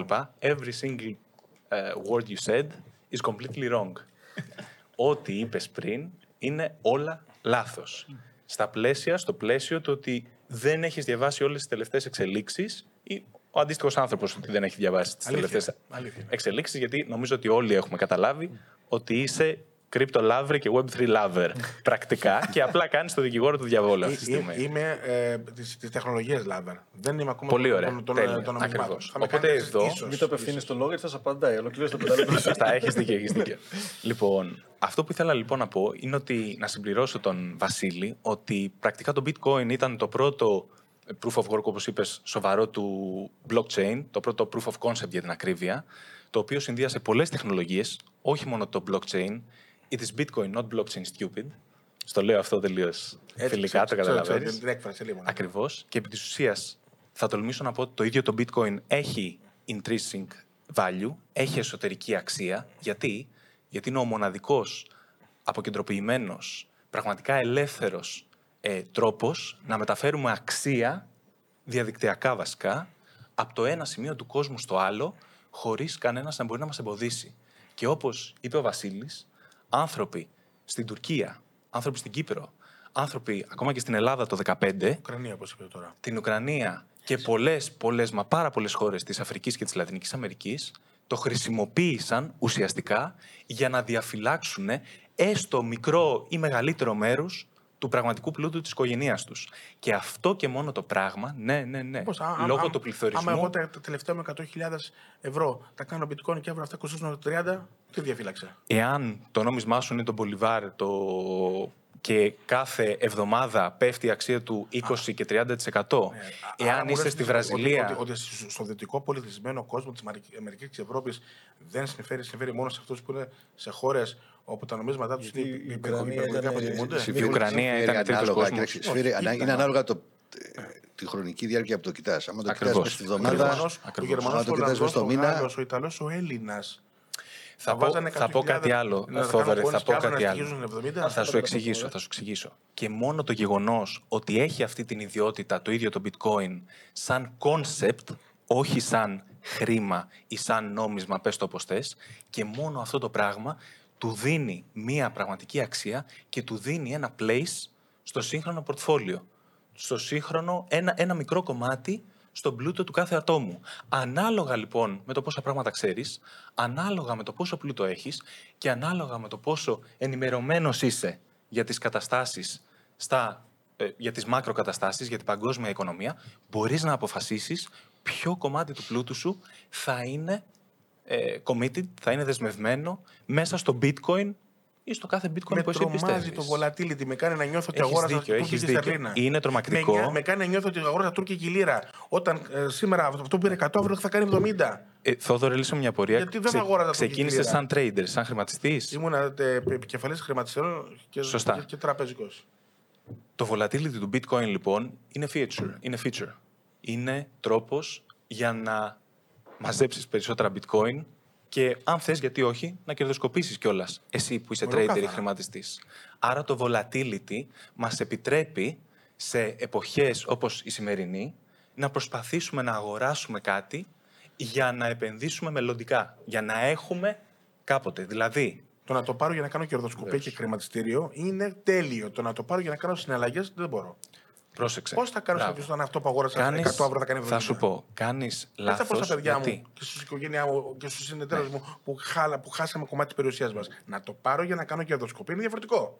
Ναι, τέλειο, είναι εξαιρετικό. Και μπορώ να κάνω και τεχνική ανάλυση. Το έκανα στα κιλά μου. δεν το έκανα στο Ακριβώς, bitcoin. πρόσεξε, ακριβώς το ίδιο πράγμα μπορείς να πεις για την πλειονότητα των υπόλοιπων ε, νομισμάτων, Δεν των θα μπαίνα στην υπόλοιπων τουρκική λίρα, χρημάτων, ούτε στον ας Πολυβάρ. πούμε. Θα μπαίνα Σωστά. Ε, Τι ένα, έχεις; ένα, ένας wise επενδυτής. Ένας wise Δεν θα μπαίνα επενδυτής. σε ένα, Πολύ σε ωραία. ένα τέτοιο νόμισμα. Έχεις δίκιο. Άρα, Ο- όπως, όπως, όπως αποθαρρύνομαι στο να μπω στο, στην τουρκική λίρα, Ναι. αποθαρρύνομαι να μπω και στο Να σου κάνω μια ερώτηση όμως. Εσύ τη βλέπεις από τη σκοπιά του Έλληνα επενδυτή, του Έλληνα κτλ. του δυτικού πολιτισμένου investor. Του δυτικού πολιτισμένου. Ο Ουκρανός δεν είναι δυτικός. Α, ο δυτικό, ήτανε. Ήτανε. Ο πόλεμος σήμερα τον, ανε, τον ανέγκασε λοιπόν να γυρίσει και να πει. Ο, Τον ανάγκασε να γυρίσει και να ότι πει. προκειμένου Πόσο μακριά να είμαστε εμείς διαφυλάξω όμως από αυτό το ό,τι σενάριο; προλάβω, ας τα κάνω ένα υπέροχο, αν μπορώ, τουλάχιστον να είναι διασφαλισμένα και ας χάσουν την αξία τους. Αλλά γνωρίζω ότι μπορεί και να χάσουν την αξία τους. Ο επενδυτής, Γνωρίζει. ο, ο, ο πολιτισμένος, δεν μπαίνει στο ρίσκο. Α προσευχηθούμε ότι μπορεί να ανέβει. Μπορεί και Να σου ανέβει. πω. Ποτέ. Και ο Βενεζολάνος και ο Τούρκος Άντε πάλι. και στη Λατινική Ναι. Αμερική και στην Αφρική. Ε, βέβαια όλοι αυτοί. όλο αυτό όμως Ε, που βέβαια όλοι αναφέρω, αυτοί. όπω καταλαβαίνεις, είναι πάνω από το 50% του παγκόσμιου πληθυσμού. Νομίζω όχι, μπορείς να το το- συνειδητοποιήσεις. αλλά εσείς Το όμως- 85% Εσείς, παίζει, εσείς τώρα δηλαδή κάνετε βεβαίως. συστάσεις στον αγαπημένο Τούρκο και του Βενεζουέλα να πάρει bitcoin. Στους Όχι, Έλληνες όχι, το όχι. κάνατε. Όχι, Το έχει ε, κάνει ε, μόνος του Τούρκος και Βενεζολάνος πριν από Ε, εμά. Στους Έλληνες τι τους λέτε λοιπόν. Όχι, δε- Μπες στο ε, ε, bitcoin. να σου πω Και τι- τους να σου πω πεις, τι λέμε, μπες να σου πω τι στο- λέμε, μπες να σου πω τι στο bitcoin λέμε. για να κάνουμε speculation. Respect και το παραδέχομαι. Και γάμα τις Αλλά πες. συγγνώμη, Αλλά για θα να πάνε να ήθελα- αγοράσουν πολύ Δεν, εδώ. δεν, είναι αυτό κακό, γίνεται. πρόσεχε, δεν είναι κακό το speculation. Αν, Όχι, βέβαια. αν γνωρίζεις βέβαια τι κάνεις. Great is good. Great is Δεν, good. δεν είναι κακό να βγάζεις λεφτά. Ο, βέβαια, όπως και να χάνεις, είναι- είναι Ο- ρίσκο- ο είναι καθένας- high risk και Ο, το ο κάνεις, καθένας τέλος πάντων επιδιώκει να βγάλεις Έστω και αν δεν παραπάνω. καταλαβαίνεις γιατί θα ανέβει. Θα, γιατί, γιατί ανεβαίνει. Αν δεν Μόνο- καταλαβαίνεις, μόνο δεν πρόκειται να επειδή βγάλεις θα- ποτέ. Θα κάνει ένα tweet ο Έλλον Musk και όλοι θα αρχίσουν να κάνουν ο ένας να πουλά στον άλλον. Γιατί για να αγοράσω, Κοίταξε, κάποιος μου πουλάει. αν δεν καταλαβαίνει. Και ο Πάουελ μπορεί να κάνει μια ανακοίνωση και να Αλλά δεν έχει μετακινήσει τη τις αγορές. volatility. Δεν έχεις τη volatility. Όντως είναι volatility η is a πιο feature. χειραγωγημένη αγορά που υπάρχει είναι από τη Fed. Δηλαδή και των μετοχών και των ομολόγων. και την αποφα- αξία του έχει δίκιο. χρήματος. Η απόφαση του να ανεβάσουν τα επιτόκια ε, χρήζουν τι μετοχέ. Θα ήθελα απλά να Πράγματι, αλλά συμπληρώσω. είναι Θα οικονομία. ήθελα απλά να συμπληρώσω, επειδή είπα κάτι βαρύ. Είπα ότι ό,τι είπες ήταν λάθος. Μ' αρέσει γιατί ξέρω, κανα- αν καταλαβαίνετε. Ναι, είναι ναι, ναι, σε ναι. αλίμονο, δεν- Αναφέρομαι στο ότι και ακίνητα έχουν ε, πουληθεί και αγοραστεί με κρυπτο τα τελευταία χρόνια και πιο μικρής αξίας αντικείμενα και πράγματα έχουν έρθει σε marketplaces και έχουν γίνει Γιατί αντικείμενα εγώ αγορά που βρέθηκα πολιτεία. με κρύπτο, βρέθηκα με πλούτο επειδή έτυχε να είμαι σαν οδικό α, τέτοιο. Αν εγώ μπήκα στα 10. Έτυχε ή στα- πέτυχε; Ναι, Έτυχε ή πέτυχε; μπορεί. Ε, δεν μπορώ να πω πέτυχε όταν, ε, όταν ανεβαίνει χωρίς λόγο και κατεβαίνει χωρίς λόγο. Ναι, αλλά είσαι χρηματιστής και αναφέρθηκες και στην τεχνική ανάλυση. Άρα δεν μπορώ να πιστεύω ότι δεν- έτυχε δεν- τελείως. Μα το μέρος του- ανεβαίνει του χωρίς απλού λόγο και κατεβαίνει και ανθρώπου, χωρίς ναι, λόγο. Ε, δηλαδή να, να μην έχω λόγο που ανεβαίνει και κατεβαίνει, να μην έχω πώς θα το πιάσω. Πώς θα το πιάσω από την τεχνική ανάλυση. Ναι, ναι, να σου πω κάτι. Άμα έχεις ένα κίνητο, θε- άμα θες να το πουλήσεις σε μια εβδομάδα, μπορείς. Σε τι τιμή θα το πουλήσεις; Θα το πουλήσεις σε μια, ένα μεγάλο discount. Άμα το θες οπωσδήποτε να το πουλήσεις Ίσως, σε μια πράγματι, ναι, εβδομάδα; ναι, ναι, ναι, ναι. Λοιπόν, Θα- θα- άρα, θα- α- αν για- θέλω. γιατί παίρνεις, γιατί παίρνεις όμως ένα κινητό με προοπτική, δεν το παίρνεις με προοπτική εβδομάδας, δεν το παίρνεις με προοπτική μηνά, το παίρνεις με προοπτική ετών. Ακριβώς. Έτσι είναι και στο bitcoin. Πρέπει να το βλέπεις με προοπτική Άρα πρέπει ετών. να, ναι, ότι θα πρέπει να καταπιώ ε, όλα τα εγκεφαλικά και, τις- και τα χάρτα τάξη που θα μου δώσει το πάνω και το κάτω. Και Ναι, ότι κάποια στιγμή, ναι. πράγματι κάποια στιγμή θα ηρεμήσει, αλλά εκεί που θα σταθεροποιηθεί θα είναι. Ε, μα τότε θα κάνει ένα εκατομμύριο. Εκεί που θα σταθεροποιηθεί μπορεί να μην κάνει ένα εκατομμύριο και να κάνει πολύ χαμηλότερο από εκεί που το πήρα. Αυτός είναι ο φόβος του wise traditional επενδυτή. Και εδώ θα Μα- σου μα- μα απαντήσω. Δεν μπορώ να πω Και ότι εγώ δεν είμαι έχεις δίκιο. traditional Ναι, εντάξει, επενδυτής, δεν μπορώ να πω που ότι. λατρεύω την τεχνολογία του blockchain. Όχι, Πρώτα απ' όλα δεν έχεις δίκιο και δεν μπορώ να ξέρω πραγματικά, όπως δεν μπορώ να ξέρω και για καμία μετοχή, Βεβαίως. τι θα κάνει αύριο και σε μια εβδομάδα. Αυτό όμως που μπορώ να ξέρω είναι, είναι το εξής: Ότι έχει δύο βασικά πλεονεκτήματα τα οποία δεν χάνονται με τίποτα. Ποιο είναι αυτό, πρώτον, τη σπανιότητα. Τι εννοούμε σπανιότητα, ο χρυσός δεν θεωρείται σήμερα το πιο σπάνιο asset. Γιατί, γιατί γίνεται αυτό, επειδή κα- ξέρουμε ότι περίπου 1,8% το χρόνο βγαίνει παραπάνω. Γιατί ο χρυσό εξορίσεται. Λοιπόν, ε, βγαίνει παραπάνω σε σχέση με την υφιστάμενη ποσότητα. Δηλαδή, αν υπάρχουν ξέρω, 100 τόνοι, του χρόνου θα είναι 101,8, του παραχρόνου 103,6 κτλ. Άρα λοιπόν στα επόμενα 25 χρόνια ο χρυσός θα είναι 50% σαν ποσότητα παραπάνω από όσο είναι σήμερα. Ορθό. Στο bitcoin τα επόμενα 25 χρόνια θα είναι 10%. 10. Εξακολουθεί να γίνεται mining. Ναι, βέβαια. Α, εξακολουθεί. Γίνεται. Λοιπόν, Και αλλά θα γίνεται ε, για έχει πολλά πάει- χρόνια. και είναι μάλιστα και είναι και προβλεπόμενο. Μέχρι το 225 Α- Άρα λοιπόν έχει. έχουμε εξασφαλισμένη σπανιότητα. Και όταν λέω εξασφαλισμένη, αν ο χρυσός αύριο που έχει γύρω στα 1900 περίπου τώρα, έχει αύριο 10 χιλιάρικα, τι σημαίνει αυτό, Ότι κάποιοι που έχουν ορυχείο θα βάλουν παραπάνω εργάτες να σκάβουν. Τι σημαίνει αυτό, Ότι το 1,8 που είπαμε θα γίνει 2,5. Θα γίνει κάτι παραπάνω. Για σπανιότητα θα συμφωνήσω ότι θα οδηγούσε στην τρέλα του ότι όλοι θέλουν να πάρουμε τα τελευταία, όπως είπαμε το τελευταίο βαρέλι που έλεγα πριν στο πετρέλαιο, Ακριβώς. το τελευταίο bitcoin Δεν- που δεν είναι υπάρχει. θέμα τελευταίο. Supply και Και demand, έτσι, παιδιά, λοιπόν, έτσι. κάποια στιγμή λοιπόν, ο- α, τι γίνεται όμως, ότι εγώ για να αγοράζω από κάποιον που πουλάει και εσύ πουλάς, σε κάποιον που αγοράζει. Αυτό σημαίνει λοιπόν ότι μεταξύ μας, όσο συνεχίζεται η συναλλαγή με διαφορετικούς τρόπους, έλα, μα το πήρα 10, κάνει 25 και τι για να του πουλήσω 16. Είναι τόσο μεγάλο, το μεγάλο volatility είναι το, ο, το, το, το, ο φόβος σήμερα αυτό που να έρθει να παίξει. Δικαιολογημένος Όταν είναι. σταθεροποιηθεί, Δεν- δεν- δεν λέω ότι δεν είναι ξέρω δικαιολογημένος. Το μέλλον δεν είναι Ναι. εκεί να πάει να φτιάξει δικό τη κρυπτονόμισμα. Σε κράτος κλειδωμένο. Εκεί Εντάξει, είναι το μέλλον. υ- υπάρχουν εκεί και είναι αυτά. το μέλλον, αλλά σήμερα το μεγάλο volatility τρομάζει τον επενδυτή και εμένα. Όχι ότι ζω σε κάτι που θα παίξω χρηματισμό με κάτι που κάνει πάρα πολλές κινήσεις, αλλά ότι δεν μπορώ να συναλλαχθώ σωστά με αυτό. Σήμερα παίρνεις Αυτό είναι το πρόβλημα. μου. Microsoft, παίρνεις Apple, παίρνεις Amazon, εκεί που ήταν στον καράζ. Μ- Μάλλον μόλις έχει βγει από τον καράζ. Ναι, και η Amazon έκανε μείον 95% από τα υψηλά της τότε στο .com γύρω στο 2000. 95%. Έχασε και κάποια στιγμή μέσα σε λιγότερο από 20 χρόνια, ή τέλο πάντων καμιά 20 ετία, δεν θυμάμαι ακριβώς, έφτασε να είναι η πιο πολύτιμη ισ- ε, εταιρεία σε όλο τον κόσμο. Είτε- Είχε, ξε, τις είχε ξεπεράσει όλες. Τι έγινε, είχε, όταν έφτασε στο μείον 95% είχε χάσει την αξία του. Όχι, ήταν ένα εκολαπτώμητο. Όπως έβλεπε την Amazon, αν όποιος έβλεπε το Bezos ως online βιβλιοπόλη, είχε χάσει το όραμα. Είχε, είχε χάσει την ευκαιρία. Ναι, μεν, άμα πάρει σήμερα στην Amazon που έχει ξέρω, ένα τρισεκατομμύριο, ναι, δεν πρόκειται να βρεθεί στο μείον 95%. Μάλλον. Ωραία. Αλλά είχες την ευκαιρία να την παίρνεις στα 10 δολάρια και τώρα την παίρνεις στα 3 χιλιάρικα. Έτσι είναι, εντάξει. Μπορεί να την έχεις πάρει και όλα Είναι, να ξαναμπεί. είναι, ένα, ναι, είναι, τέλος πάντων, είναι ανάλογο στο. Το πότε θες να το κορυφθέσει, είσαι λίγο παραπάνω σίγουρος. Άρα, λοιπόν, εγώ λοιπόν, θα έπρεπε, αν, αν θέλω να είμαι επενδυτής στα, στα, στα κρύπτο, θα πρέπει να έχω δύο, δύο ψυχολογίες. Ή το ότι κάνω trading, χάνω, κερδίζω, χάνω, κερδίζω, ή αγοράζω, βλέπω τον πάτο, βλέπω το πάνω, αλλά, ξέρω, αλλά είμαι μακροπρόθεσμος και περιμένω κάποτε που θα σταματήσει η μαγεία. Και θα ήθελα να σου πω. Θα ήθελα να σου Περιμένω να πω. σταματήσει η μαγεία, Για να Βασίλη. κάνω ένα μάσμα. Περίμενε, Γιατί μωρέ. όταν σταματήσει η μαγεία, θα έχει σταθεροποιηθεί, όπως μου είπε ο φίλος μου, Δεν θα το σταματήσει μέλλον. η τεχνολογική μαγεία, θα Όχι. έχει η χρηματιστηριακή θα έχει. Τι ναι, ναι. τέτοια. Θέλω Άρα, να σου λοιπόν, απαντήσω μου σε λες αυτό, Θόδωρε. Ότι θα στα... πρε- περιμένω να σταματήσει η μαγεία. Και λέω, μέχρι να σταματήσει η μαγεία, θα χάνω και θα κερδίζω ή απλά θα τα έχω, να τα βλέπω και θα λέω, ο Θεός να με φυλάει, πω, πω, πως τώρα έπεσε, πω, πω, πω, τώρα ανέβηκε, δεν πειράζει, εγώ θα περιμένω να σταματήσει η μαγεία. Το δεύτερο στα γρήγορα για να βάλω το, στο ring τον Άγγελο. Ε, ποιο δεύτερο χαρακτηριστικό έχει ότι δεν χρειάζεται θεματοφυλακή. Είσαι Ρώσος εύπορος. Δεν λέω ολιγάρχης. Εύπορος. Τι σημαίνει εύπορος; Ναι, ναι. ότι Έχω μια ε, επιχείρηση και κα- πάει κα- καλά. κάποια, σου, κάποια σου περιουσιακά Πώς θα στοιχεία. μετατρέψω τα, τα, τα ρούβλια μου σε, σε bitcoin; Ε, πα- πάρα πολύ εύκολα γίνεται αυτό. Για πε- Πώς. Ε, Έχει εκεί πέρα ανταλλακτήρια που γίνονται. Πάω στο Υπά- ανταλλακτήριο; Υπάρχουν και όχι μόνο αυτό. Πάω σε ένα ανταλλακτήριο; Προφανώς δίνω- δίνω υπάρχουν πολλοί καθαρός τρόποι. Δεν νόμισμα είναι, και είναι το πιο εύκολο αυτό. Δεν είναι Δίνω δύσκολο. καθαρό νομισματικό. Το- Έλα. Ρούβλια λες. θα- Δίνω ρούβλια, δίνω. Όχι, δίνω- Πλάκα, πλάκα, το ρούβλι είναι το μοναδικό που Ανεβαίνει. ανεβαίνει. έτσι. Ναι, απλά είπε κα- Γιατί- στο καθαρό είχα εγώ μια Γιατί, αντίρρηση. να- να- Δίνω- πα- δίνω παρένθεση, παραδοσιακό μια παρένθεση το νόμισμα, πάμε. δίνω Γιατί, παραδοσιακό γιατί νόμισμα. ανεβαίνει το ρούβλι τώρα; Γιατί έχει από πίσω του ενέργεια. Έχει, έχει να παρά τα όλα αυτά τα Το ανταλλακτήριο προβλήματα. γιατί θα πάρει εδώ ευρώ, δολάρια ή ρούβλια και να μου δώσει με ένα κρύπτο; Πολλά ανταλλακτήρια εδώ κάνουν. Ναι, για ποιο. Για- τι Μα, άλλο μα θα δεν το θέλει δίνει να το αναπτύξει. ανταλλακτήριο από, το, από την τσέπη του. Είναι σαν χρηματιστηριακή. Η χρηματιστηριακή δεν σου δίνει. Θες να αγοράσει μετοχές, δεν σου Θα είναι δίνει κάποιο αγορές. μεταξύ που θα θέλει να δώσει. Ναι, ναι, ναι. Και δεν είναι αυτή. και- και Ίσα ίσα δημιουργεί η και το ρευστότητα που υπάρχει στο. Υπάρχει στο, αυτό. στο- Η αυτό ευκολία- Η αυτή. ευκολία του exit είναι εύκολη. Πάρα, πάρα πολύ. Είναι εύκολη Τι- αυτό το Πανεύκολη. Και όχι μόνο Σε ένα εκεί. δευτερόλεπτο. Δηλαδή, Και- και- εγώ και- τώρα και ας πούμε, σε αντίθεση, άκου, ε. εκβίασα και σου λέω για να μην αλε- βγάλω τις γυμνές φωτογραφίες σου στο ίντερνετ, στείλε μου ξέρω εγώ 1000 bitcoin, μου στείλει 1000 bitcoin και εγώ μετά πάω και τα κάνω σε ένα ανταλλακτήριο δολαρία. Ένα Και δεν γίνεται. του λένε πού τα βρήκες καριόλι.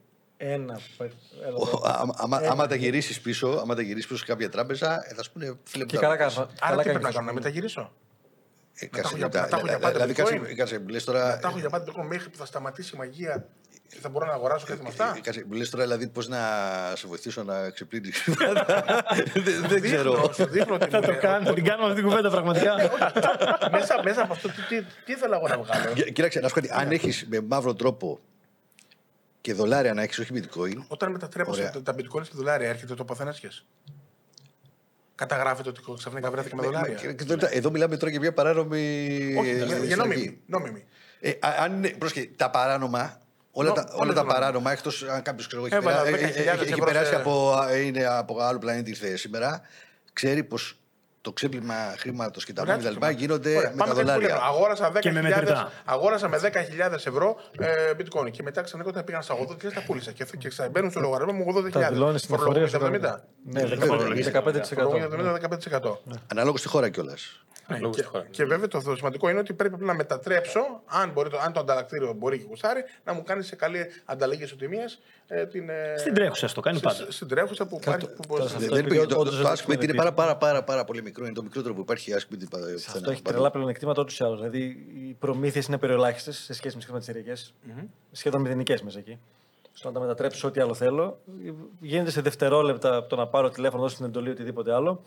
Και να κάνω, να κάνω ένα μάζμα, έχεις να. Ένα μάζμα σε αυτό για να πάμε στο Web 3, θέλω λίγο. Εντάξει, απλά το δεύτερο που θέλω να πω είναι το εξή, ότι έχεις, ε, αυτό που ξεκίνησα να πω, ότι δεν χρειάζεται να έχει, είναι το μοναδικό ψηφιακό ψηφιακό στοιχείο που δεν χρειάζεται να έχεις θεματοφυλακή. Άρα λοιπόν, αυτό ξεκίνησα να λέω. Λοιπόν, είσαι εύπορος δόσο. Εύπορος από την άποψη ότι έχεις κάποια πέρα από τα περιουσιακά στοιχεία, κάποιο από τον πλούτο σου στη Δύση. Γιατί θες να το βάλεις στη Δύση, γιατί για λόγους ασφάλειας. Γιατί ο Πούτιν είναι λίγο περίεργο, τέλο πάντων, όπως ο- τουλάχιστον με τα δυτικά δεδομένα. Λοιπόν, είσαι Κινέζος. Κάποια τα, θες να τα βγάλεις απ' έξω. Που έχουν και κάποια αλκοτέρα εκεί πέρα, βέβαια είναι Βέβαια. σκητά υψηλό. Λοιπόν, ε, γιατί θες να τα βγάλεις στη Δύση, γιατί ε, δεν σου πολύ αρέσει το καθεστώς τέλος πάντων εκεί πέρα. Είσαι Σαουδάραβας. Θέλεις να κάνεις κάποια δολάρια. Τώρα βλέπουμε ότι η ασφάλεια που είχαν όλοι αυτοί οι άνθρωποι σε, στα δυτικά περιουσιακά στοιχεία δεν υπάρχει πια. Εδώ δεσμεύσαν όχι μόνο απλών ανθρώπων, ιδιωτών επιχειρήσεων κτλ. Δεσμεύσαν στη συναλλαγματικά διαθέσιμα της κεντρικής τράπεζας, μιας μεγάλης κεντρικής τράπεζας. Αυτό δεν είχε γίνει ούτε στο δεύτερο παγκόσμιο πόλεμο με τον Χίτλερ. Η Γερμανία, η κεντρική τράπεζα της Γερμανίας έκανε κανονικά δασοληψίες. Δεν της είχαν παγώσει τίποτα. Και τα παγώσανε τώρα. Τι σημαίνει αυτό, ότι αν είσαι αυτές τις ειδικότητες που, εθνικότητες που δεν είναι η χώρα σου οπωσδήποτε σύμμαχος των ΗΠΑ, έχεις μια αβεβαιότητα όσο αφορά τη Δύση, τα, τα, την τοποθέτηση σε δυτικά περιουσιακά στοιχεία. Δεν, προφανώς, τώρα να είσαι Ρώσος και να βάλεις στην Κίνα, εντάξει, δεν κάνεις και καμία ξυπνάδα. Μέχρι πρόσφατα, πού πρέπει να τα βάλεις, Μέχρι πρόσφατα είχαμε την Ελβετία. Η Ελβετία ήταν το μοναδικό ουδέτερο μέρος. Δεν κινδύνευε, υπήρχε μια τέτοια. Αλλά τώρα δεν ισχύει. Εδώ και κάποια χρόνια δεν παίζει αυτό το σενάριο. Άρα λοιπόν τι, το μοναδικό που υπάρχει είναι πραγματικά το bitcoin. Δεν υπάρχει άλλο. Ουδέτερο. Για να αποθηκεύσω χρήμα με το ρίσκο να χάσει την αξία του ή ίσως και να την ανεβάζει.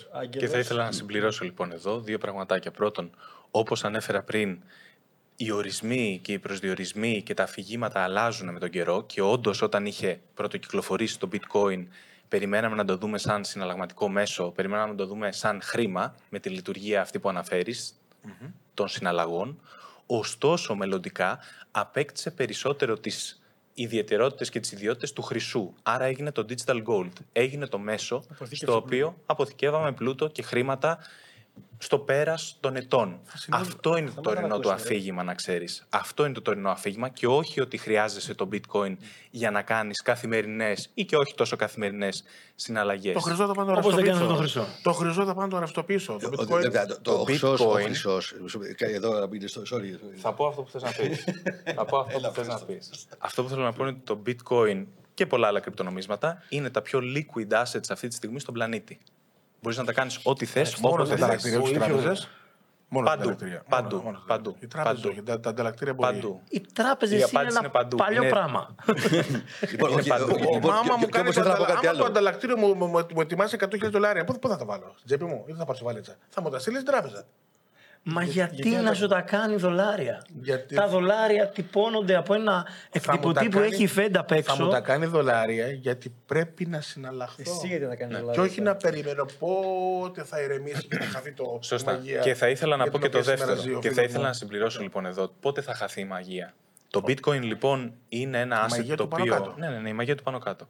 Το bitcoin λοιπόν είναι ένα asset το οποίο η τιμή του καθορίζεται από το supply και το demand, όπως με τα πάντα σε αυτόν τον Φυσικά, κόσμο. Έτσι. φυσικά. Ακόμα και το dating supply και demand είναι. Φυσικά. Λοιπόν, και σε αυτό το σημείο πρέπει να ξέρουμε λοιπόν ότι το bitcoin έχει μια σταθερή ποσότητα η οποία θα παραχθεί ever. Είναι τα 21 εκατομμύρια ε, coins, νομισματάκια εντός εισαγωγικών. Ωραία. Άρα λοιπόν, αφού είναι σταθερή η ποσότητα, το supply δηλαδή, το demand είναι αυτό που καθορίζει διαχρονικά το που θα ισορροπήσει η τιμούλα του.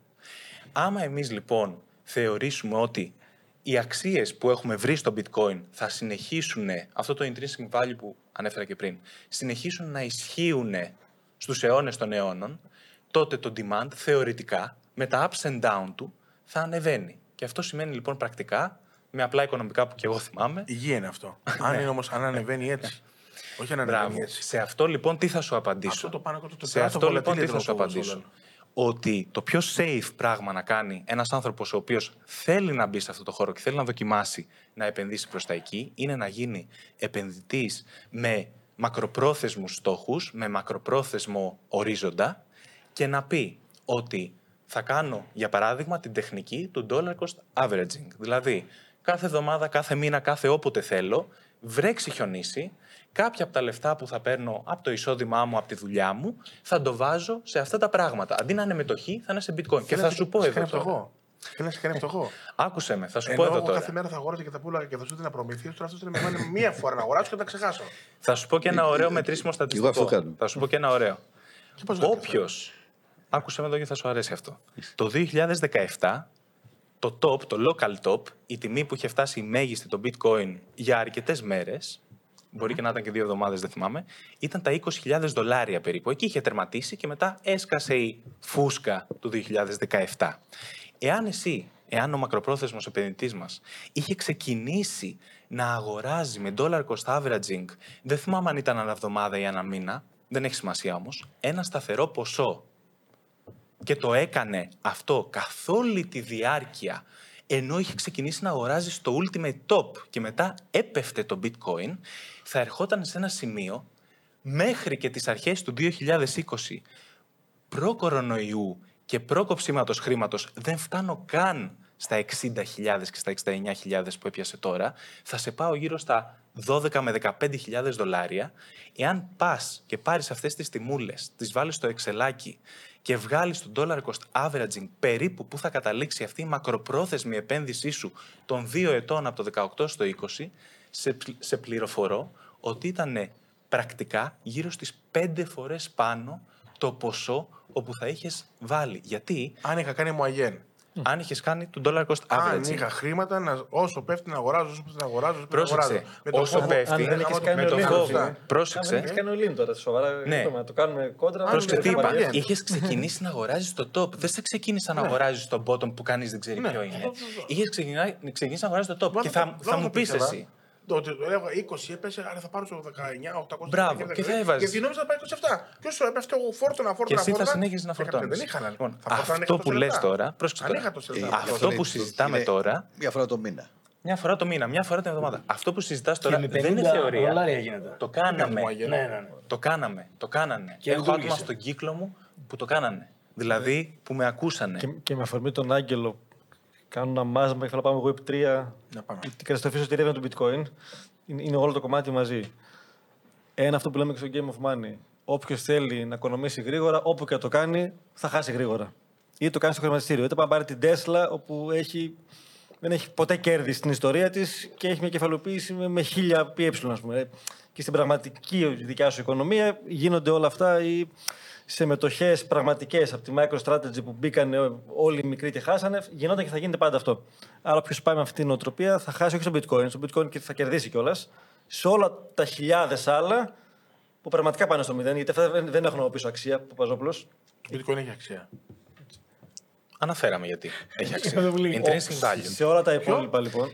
Ανέφερα γιατί έχει κατά την άποψή Αυτό μου είναι να κάνω το intrinsic Είναι ίδια value. από όλα θα να έχει. Όχι. Όχι, όχι. Δηλαδή, δηλαδή με το bitcoin έχει ασφάλεια σε το Ethereum, δεν έχει; Δεν Το μιλάμε bookie- διαφορε- bookie είναι- coin δεν έχει; είναι διαφορετικά Δεν έχει το assets. bookie bookie coin. Είναι δια... Δεν έχει το bookie bookie coin την ασφάλεια των συναλλαγών. Άμα θες να μιλήσουμε για τέτοια, πούμε για τον Dogecoin. Ναι, δεν, δεν, έχει, δεν, δεν, δεν δίνεται δυνατότητα εύκολης συναλλαγή μέσα από το blockchain και για το bookie bookie coin. Δεν είναι το ίδιο πράγμα. Έχουν, διαφορετικές, Μόνο το bitcoin έχουν είναι. διαφορετικά χαρακτηριστικά. Αν θες όμως να το πούμε έτσι, ναι, ο bitcoin, το bitcoin είναι ο με, ήλιο. με την ίδια φιλοσοφία, αν αύριο όλοι αποφασίσουμε ότι δεν θέλουμε χρυσό και θέλουμε να μαζεύουμε πέτρες για την καλύτερε, όποιος έχει χρυσό, τον ήπια. Είμαστε μέσα σε αυτό.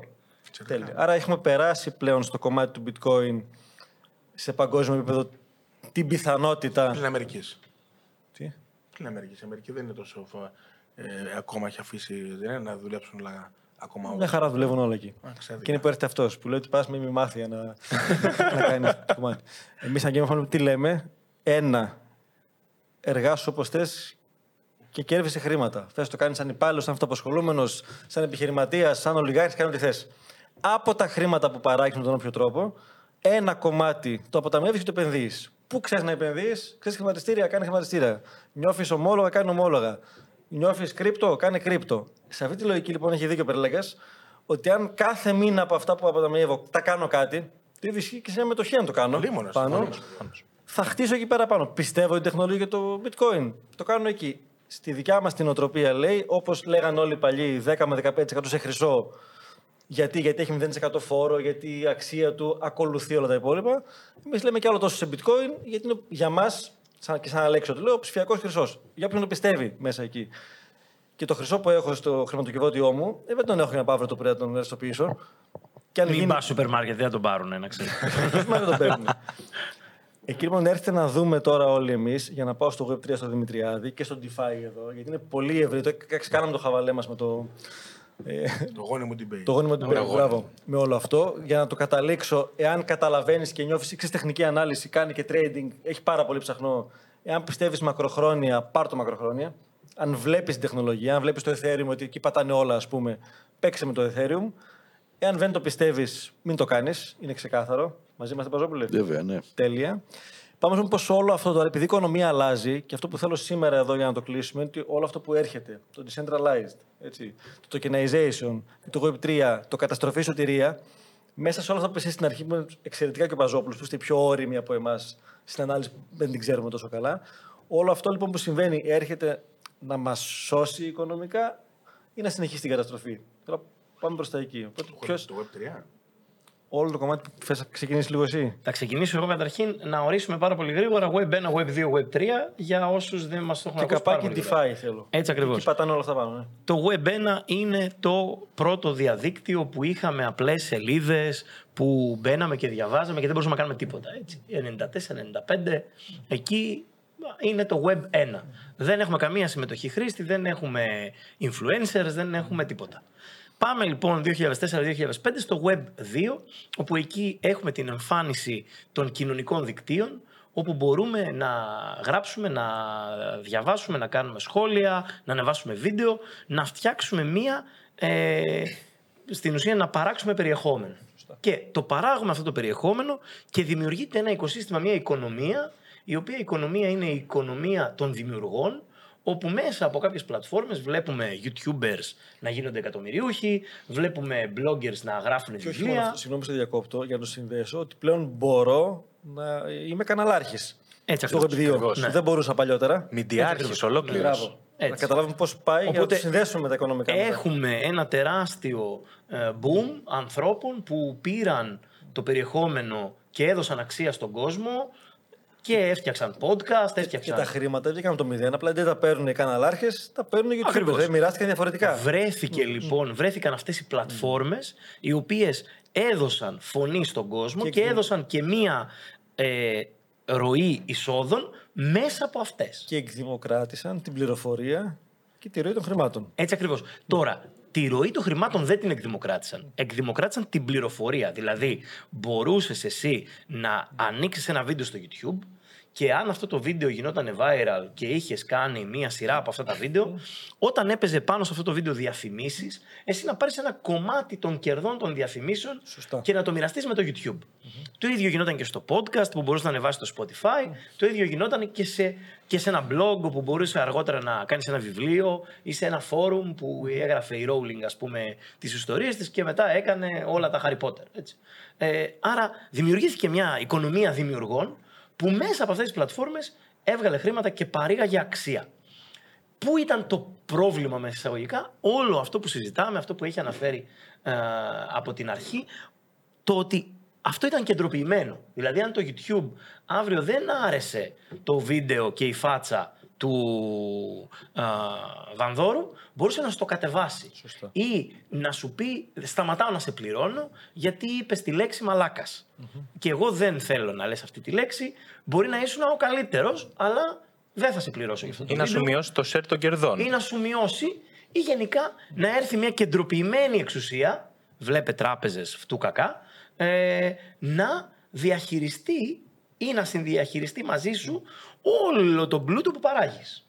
Ερχόμαστε λοιπόν στο Web 3 και από το κομμάτι που έχει να κάνει με, το, με μια social οικονομία και την οικονομία των δημιουργών πάμε σε μια social economic αποκεντρωμένη οικονομία. Δηλαδή μπορώ εγώ να παράξω περιεχόμενο, το περιεχόμενό μου μπορεί να είναι ένα NFT και να μπορέσω αυτό το NFT να το πουλήσω και όταν το αγοράσεις εσύ να πάρω απευθείας τα χρήματα για αυτό που έκανα και όχι μόνο να πάρω απευθείας τα χρήματα για αυτό που έκανα και να μην υπάρχει ενδιάμεσος, να ορίσουμε και ότι κάθε φορά Που θα μεταπολείτε. που θα μεταπολείτε να έχω και ένα μικρό ποσοστό. Αυτό είναι η τεχνολογία Web3 τώρα. Αυτή είναι η τεχνολογία Web3 και είναι η τεχνο... βασίζεται πάνω στο blockchain, αλλά όχι μόνο στο blockchain.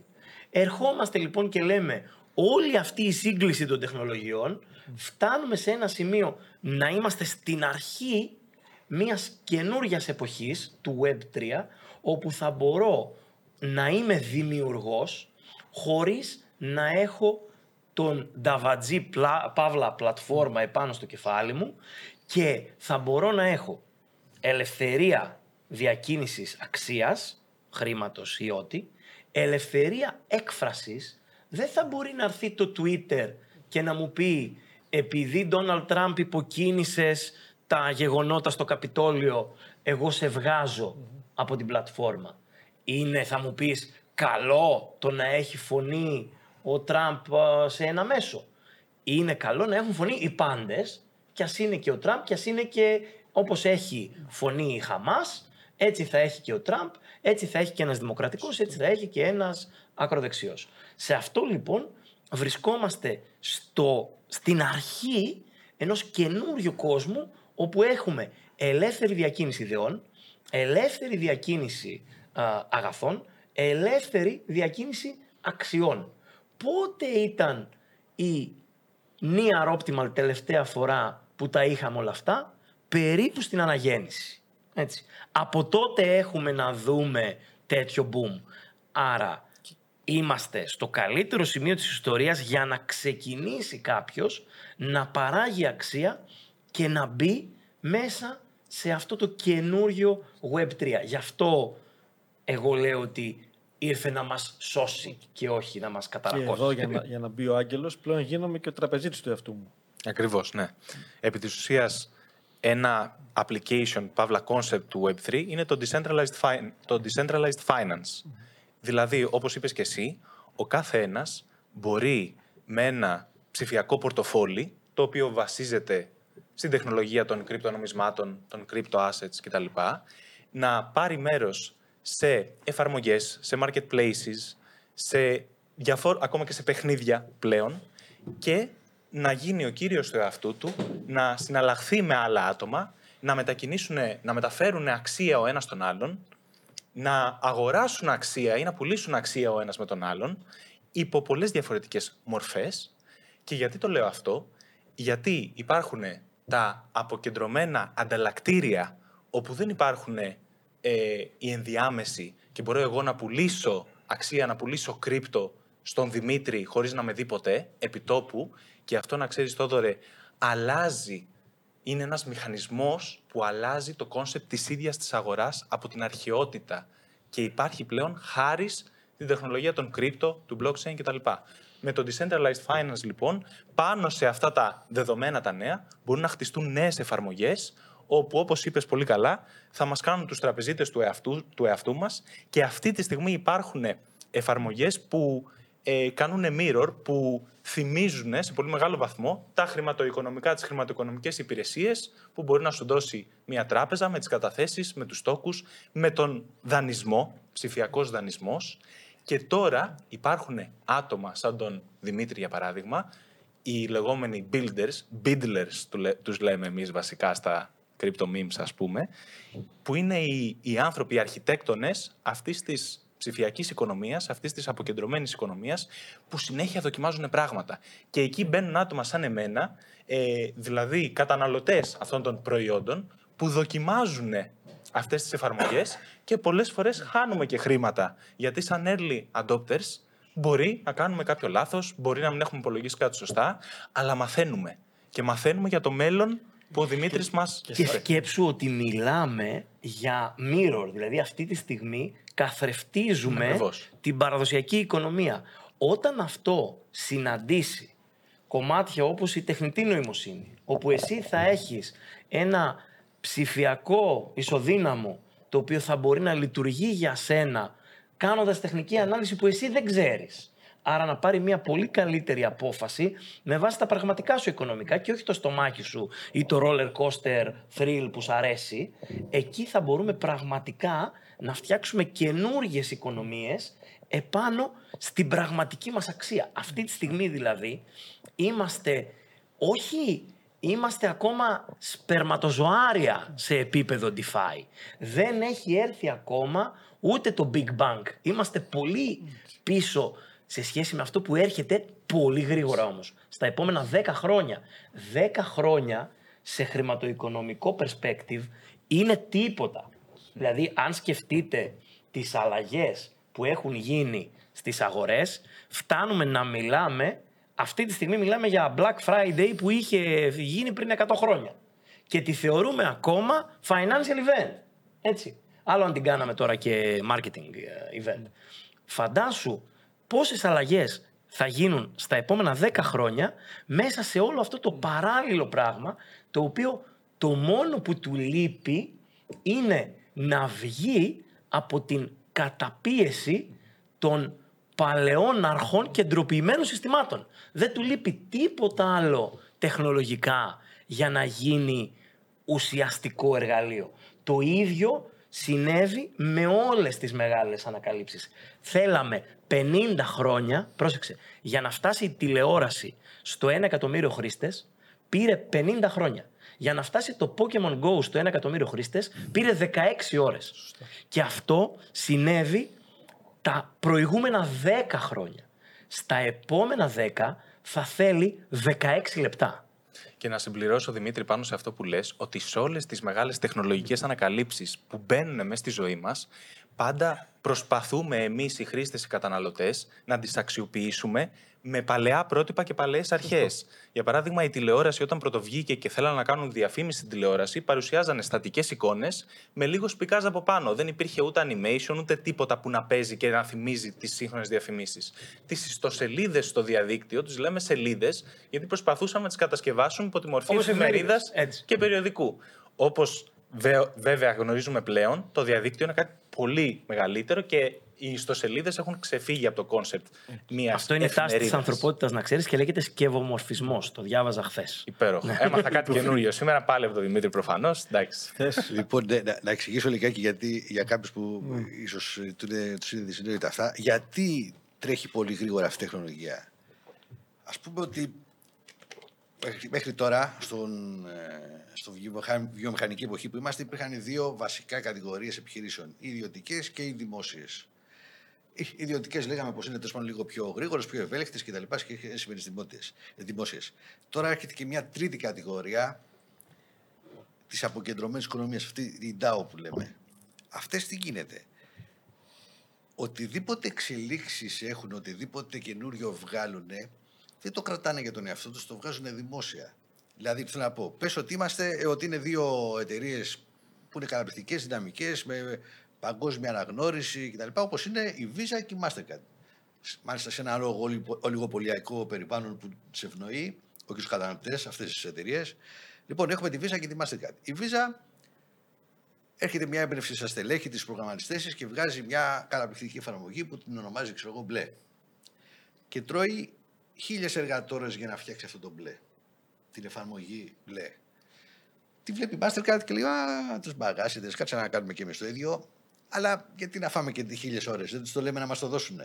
Υπάρχει μια περίπτωση στο εκατομμύριο να τους το δώσουν. Προφανώς όχι. Τι θα κάνουν όμως για να μείνουν πίσω στον ανταγωνισμό, θα ξοδέψουν και αυτοί άλλες χίλιες εργατόρες για να φτιάξουν το ίδιο πράγμα. Εδώ τώρα πάμε στις, στην αποκεντρωμένη οικονομία που λειτουργεί σαν λέγκο. Δηλαδή, τι γίνεται. Έχουμε μια εταιρεία, μια, μια οντότητα αυτή της αποκεντρωμένης οικονομίας που λέμε, αυτό το DAO, που για να φτιάξει μια εφαρμογή ξοδεύει και αυτό χίλιες εργατόρες. Δεν το κάνει πιο γρήγορα, πιο αργά. Α πούμε, το κάνει χίλιες εργατόρες. Με το που φτιάχνει το αντίστοιχο μπλε, λέει: Παιδε, αυτό είναι. Αυτός είναι ο κώδικας, έτσι το φτιάξα, πάρτε το κι εσείς. Έτσι. Άρα λοιπόν τι γίνεται; Ο δεύτερος τώρα ο ανταγωνιστής, ας το πούμε, παίρνει και ξόδευε και αυτός χίλιε εργατόρε. Αλλά δεν ξόδευε από το μηδέν. Πατάει πάνω στο μπλε για να το φτιάξει, ξέρω εγώ, μοβ. Έρχεται ο τρίτος, ξοδεύει και αυτός χίλιε εργατόρες ή ο πρώτος. Και παπ, το κάνει ακόμα. Γι' αυτό τρέχουν. Ενώ οι παραδοσιακού τύπου επιχειρήσεις πάνε όσο και γρήγορα και να πάνε, περπατάνε. Εδώ δεν τρέχουν απλώς. Πετάνε. Πετάνε. Γιατί όταν λέμε πετάμε δεν πάει από το 1, δεν πάει 1, 2, 3, 4, 5. Πάει 1, 2, 4, 8, 16. Λοιπόν, ε, να γιατί προχωράνε.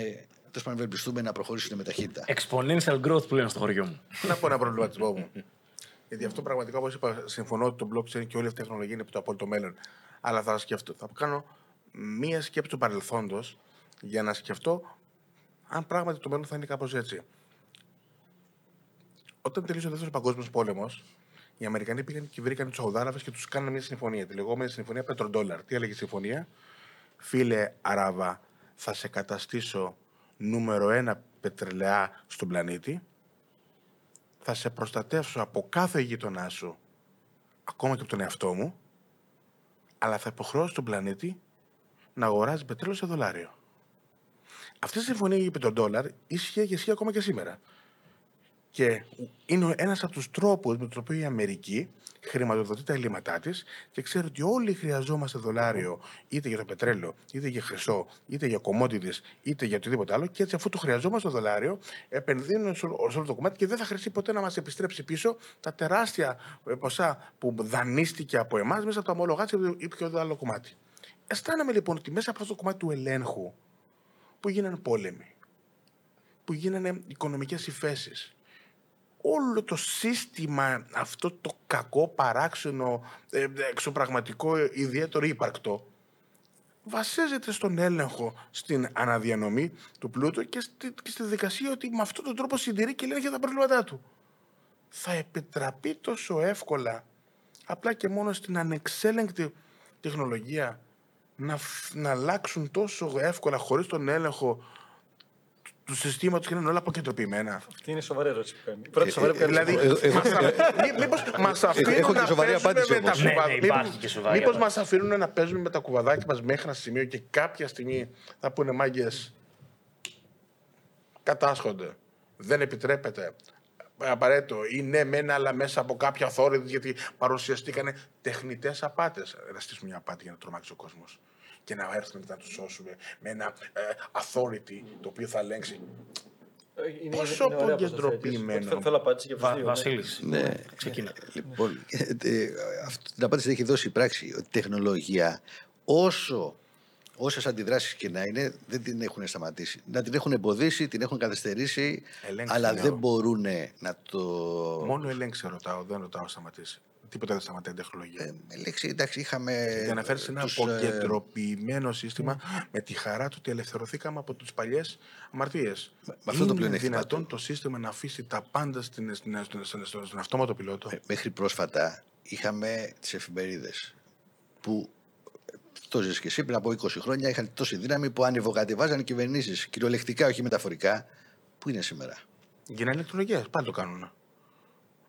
Λίγα είναι. Έχουν περιθωριοποιηθεί Το σαν κάνουμε σαν τα- εφημερίδες και έχουν δώσει, έχουν δώσει χώρο και σε άλλους έχουν βγει. Ας πούμε, α, στο χώρο των οικονομικών site που είμαι, πιο παλιά υπήρχαν αυτεμπορικοί, ξέρω μετά ημερησία και τώρα τι είναι.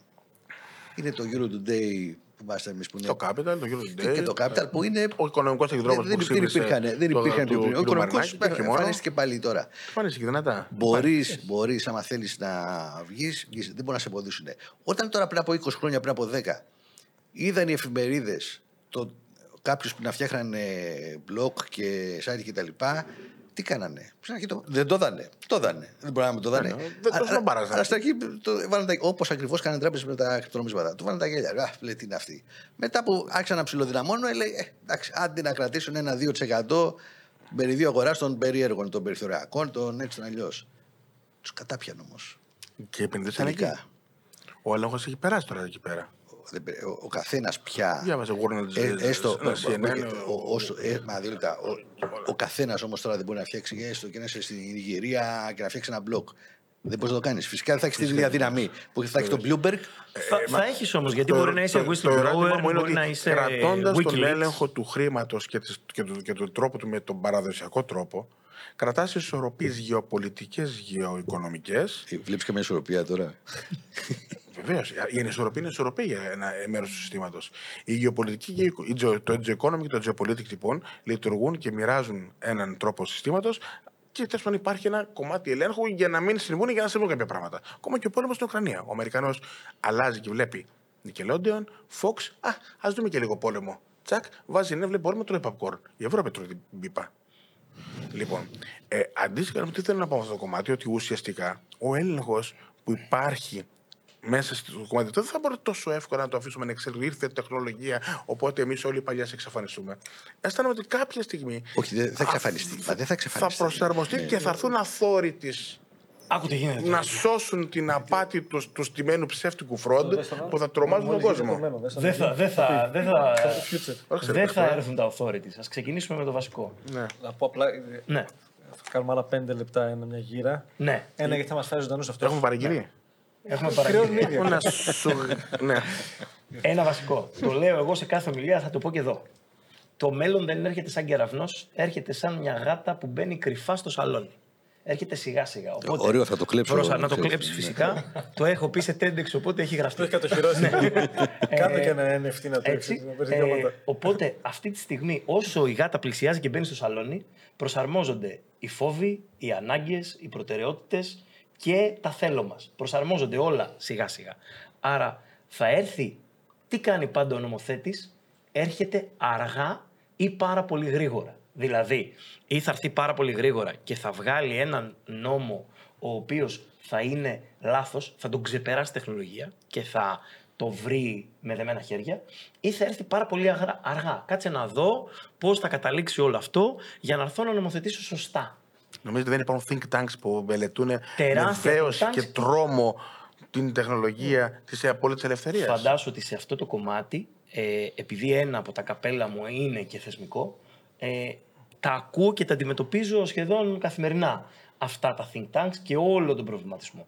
Αυτό που θέλω να πω εγώ σε σχέση με το θεωρείς ότι δεν θα υπάρξει regulation, όχι, θα υπάρξει regulation. Θα υπάρξει regulation και μάλιστα πάρα πολύ δυνατό. Ναι, Η ε, διαφορά ποια είναι; Σωστά. Εκεί που το regulation σε άλλες περιπτώσεις κόβει πόδια, εδώ θα δώσει δεκαπλάσια. Αυτή τη στιγμή που μιλάμε υπάρχουν τεχνολογίες όπως τα security tokens, όπως τα NFTs, όπως, α, Όπως έρχεται- τα έρχε- utility ε, ε, tokens. Έρχεται η Μίκα, έτσι, αντίθετη MIFID στα κρύπτο. Συμβαίνει σε χώρες, δεν είναι. Α, όλα αυτά Εκτός Αμερικής. όλα αυτά και στην Αμερική. Όλα αυτά γιατί δεν έχουν ανθίσει να μιλάμε όλοι εδώ για security tokenization, γιατί δεν υπάρχει θεσμικό πλαίσιο.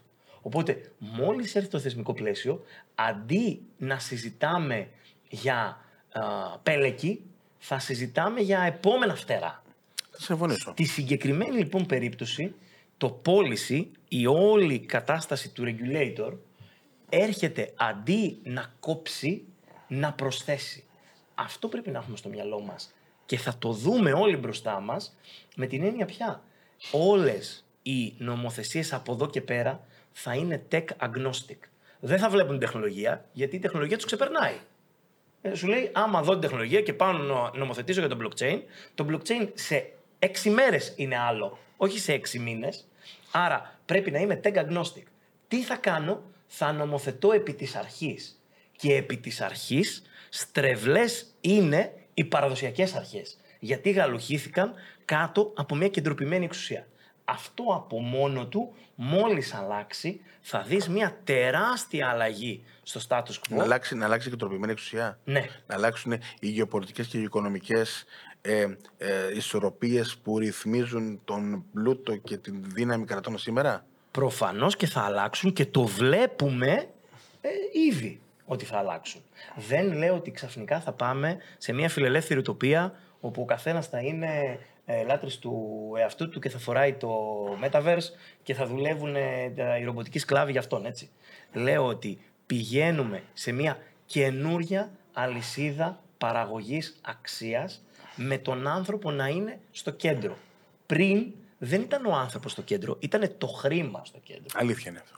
Άρα, περνώντας μέσα από το blockchain, περνώντας μέσα από το bitcoin, περνώντας μέσα από το decentralized finance και από όλες τις καινούριες τεχνολογίες, θα φτάσουμε εκεί. Θα το δούμε. δεν είναι. Δεν είναι κάτι που α, λειτουργεί με την τεχνολογία. Είναι κάτι που λειτουργεί με την αξία. Και η αξία παράγεται. Και αυτό που είπες είναι ωραίο για να κάνουμε έτσι ένα, ένα κλείσιμο, επειδή θα είναι ο άνθρωπος στο κέντρο. Έτσι. Αυτό είναι απελευθερωτικό και δίνει και πολύ μεγάλη ευθύνη. Γιατί αν εγώ είμαι στο κέντρο, η ευθύνη είναι δικιά μου πλέον. Δεν είναι του κυβερνήτη, του ευρώ, το οποιοδήποτε άλλο. Θεωρητικά δικιά σου ήταν γιατί έχουμε αντιπροσωπευτική δημοκρατία. Ναι, στην ουσία μιλάμε. Όπως επίσης το αν φοβάμαι ότι θα μου χακάρουν το Metamask. ε, Εντάξει, χακάρουν και τη μάνας μου το web banking γιατί έβαλε τους κωδικούς. Ακριβώς, ακριβώς. Αυτά είναι κουβέντες, κουτές να τις κάνουμε. Αλλά λοιπόν η ευθύνη έρχεται στον άνθρωπο. Πιστεύω βαθιά ότι χρειάζεται ο καθένας για τον εαυτό του πρώτα απ' όλα να εξελιχθεί, να πάρει γνώση και να καταλάβει τι συμβαίνει. Όσο μπορεί. Το να γνωρίζω τι συμβαίνει, απλά θα χαθώ μέσα σε όλο αυτό.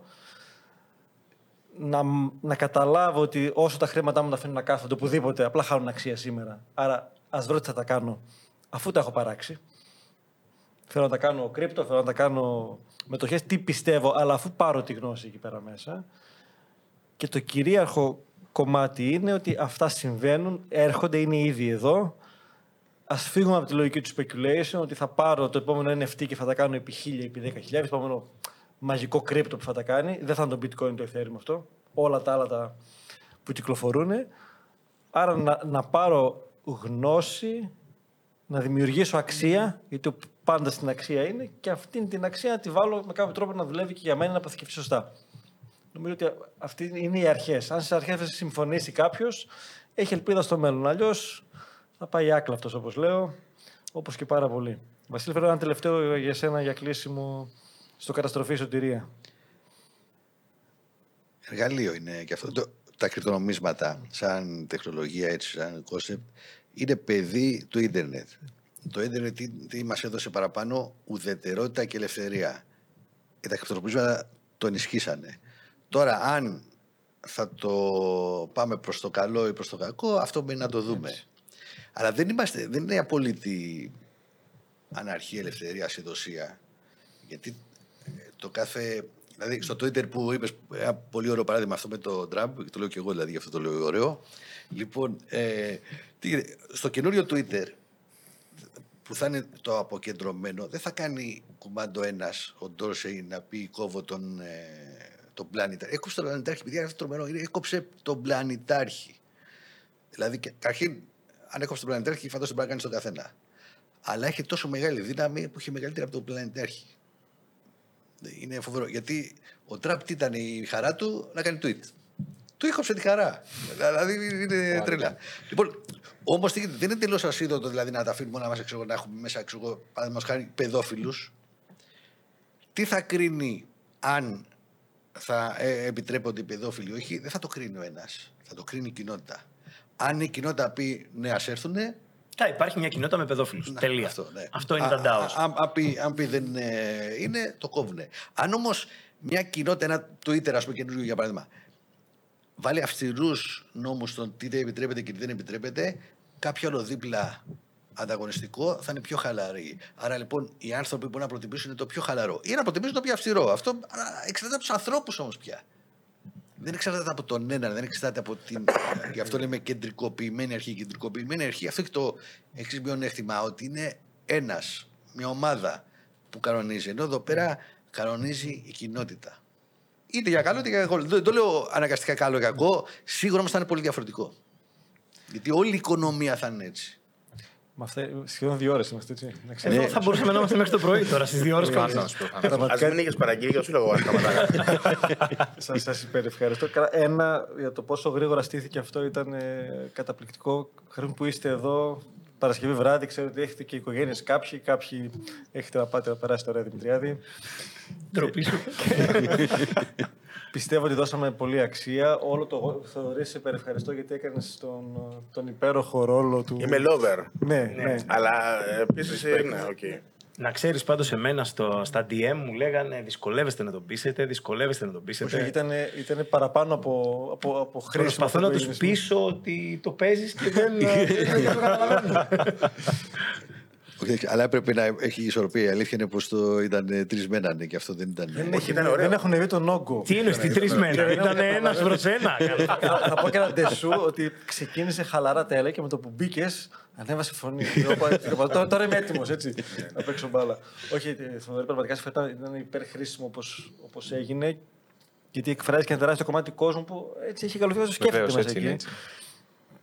Και κλείνω με αυτό ότι ας πάρει ο καθένας γνώση, γιατί σ- με κέντρο τον άνθρωπο είναι η δικιά μου η απόφαση. Τώρα, αν θα επενδύσω, αν απλά θα παρακολουθώ ή τι θα κάνω, παιδιά, γνώση, γνώση, γνώση. Και τη δίνετε όλοι εδώ από τον τρόπο σας, και ο Θοδωρής και ο Δημήτρης και ο Παζόπουλος και ο Περλέγκα. Δηλαδή, δίνουμε αξία εκεί πέρα έξω.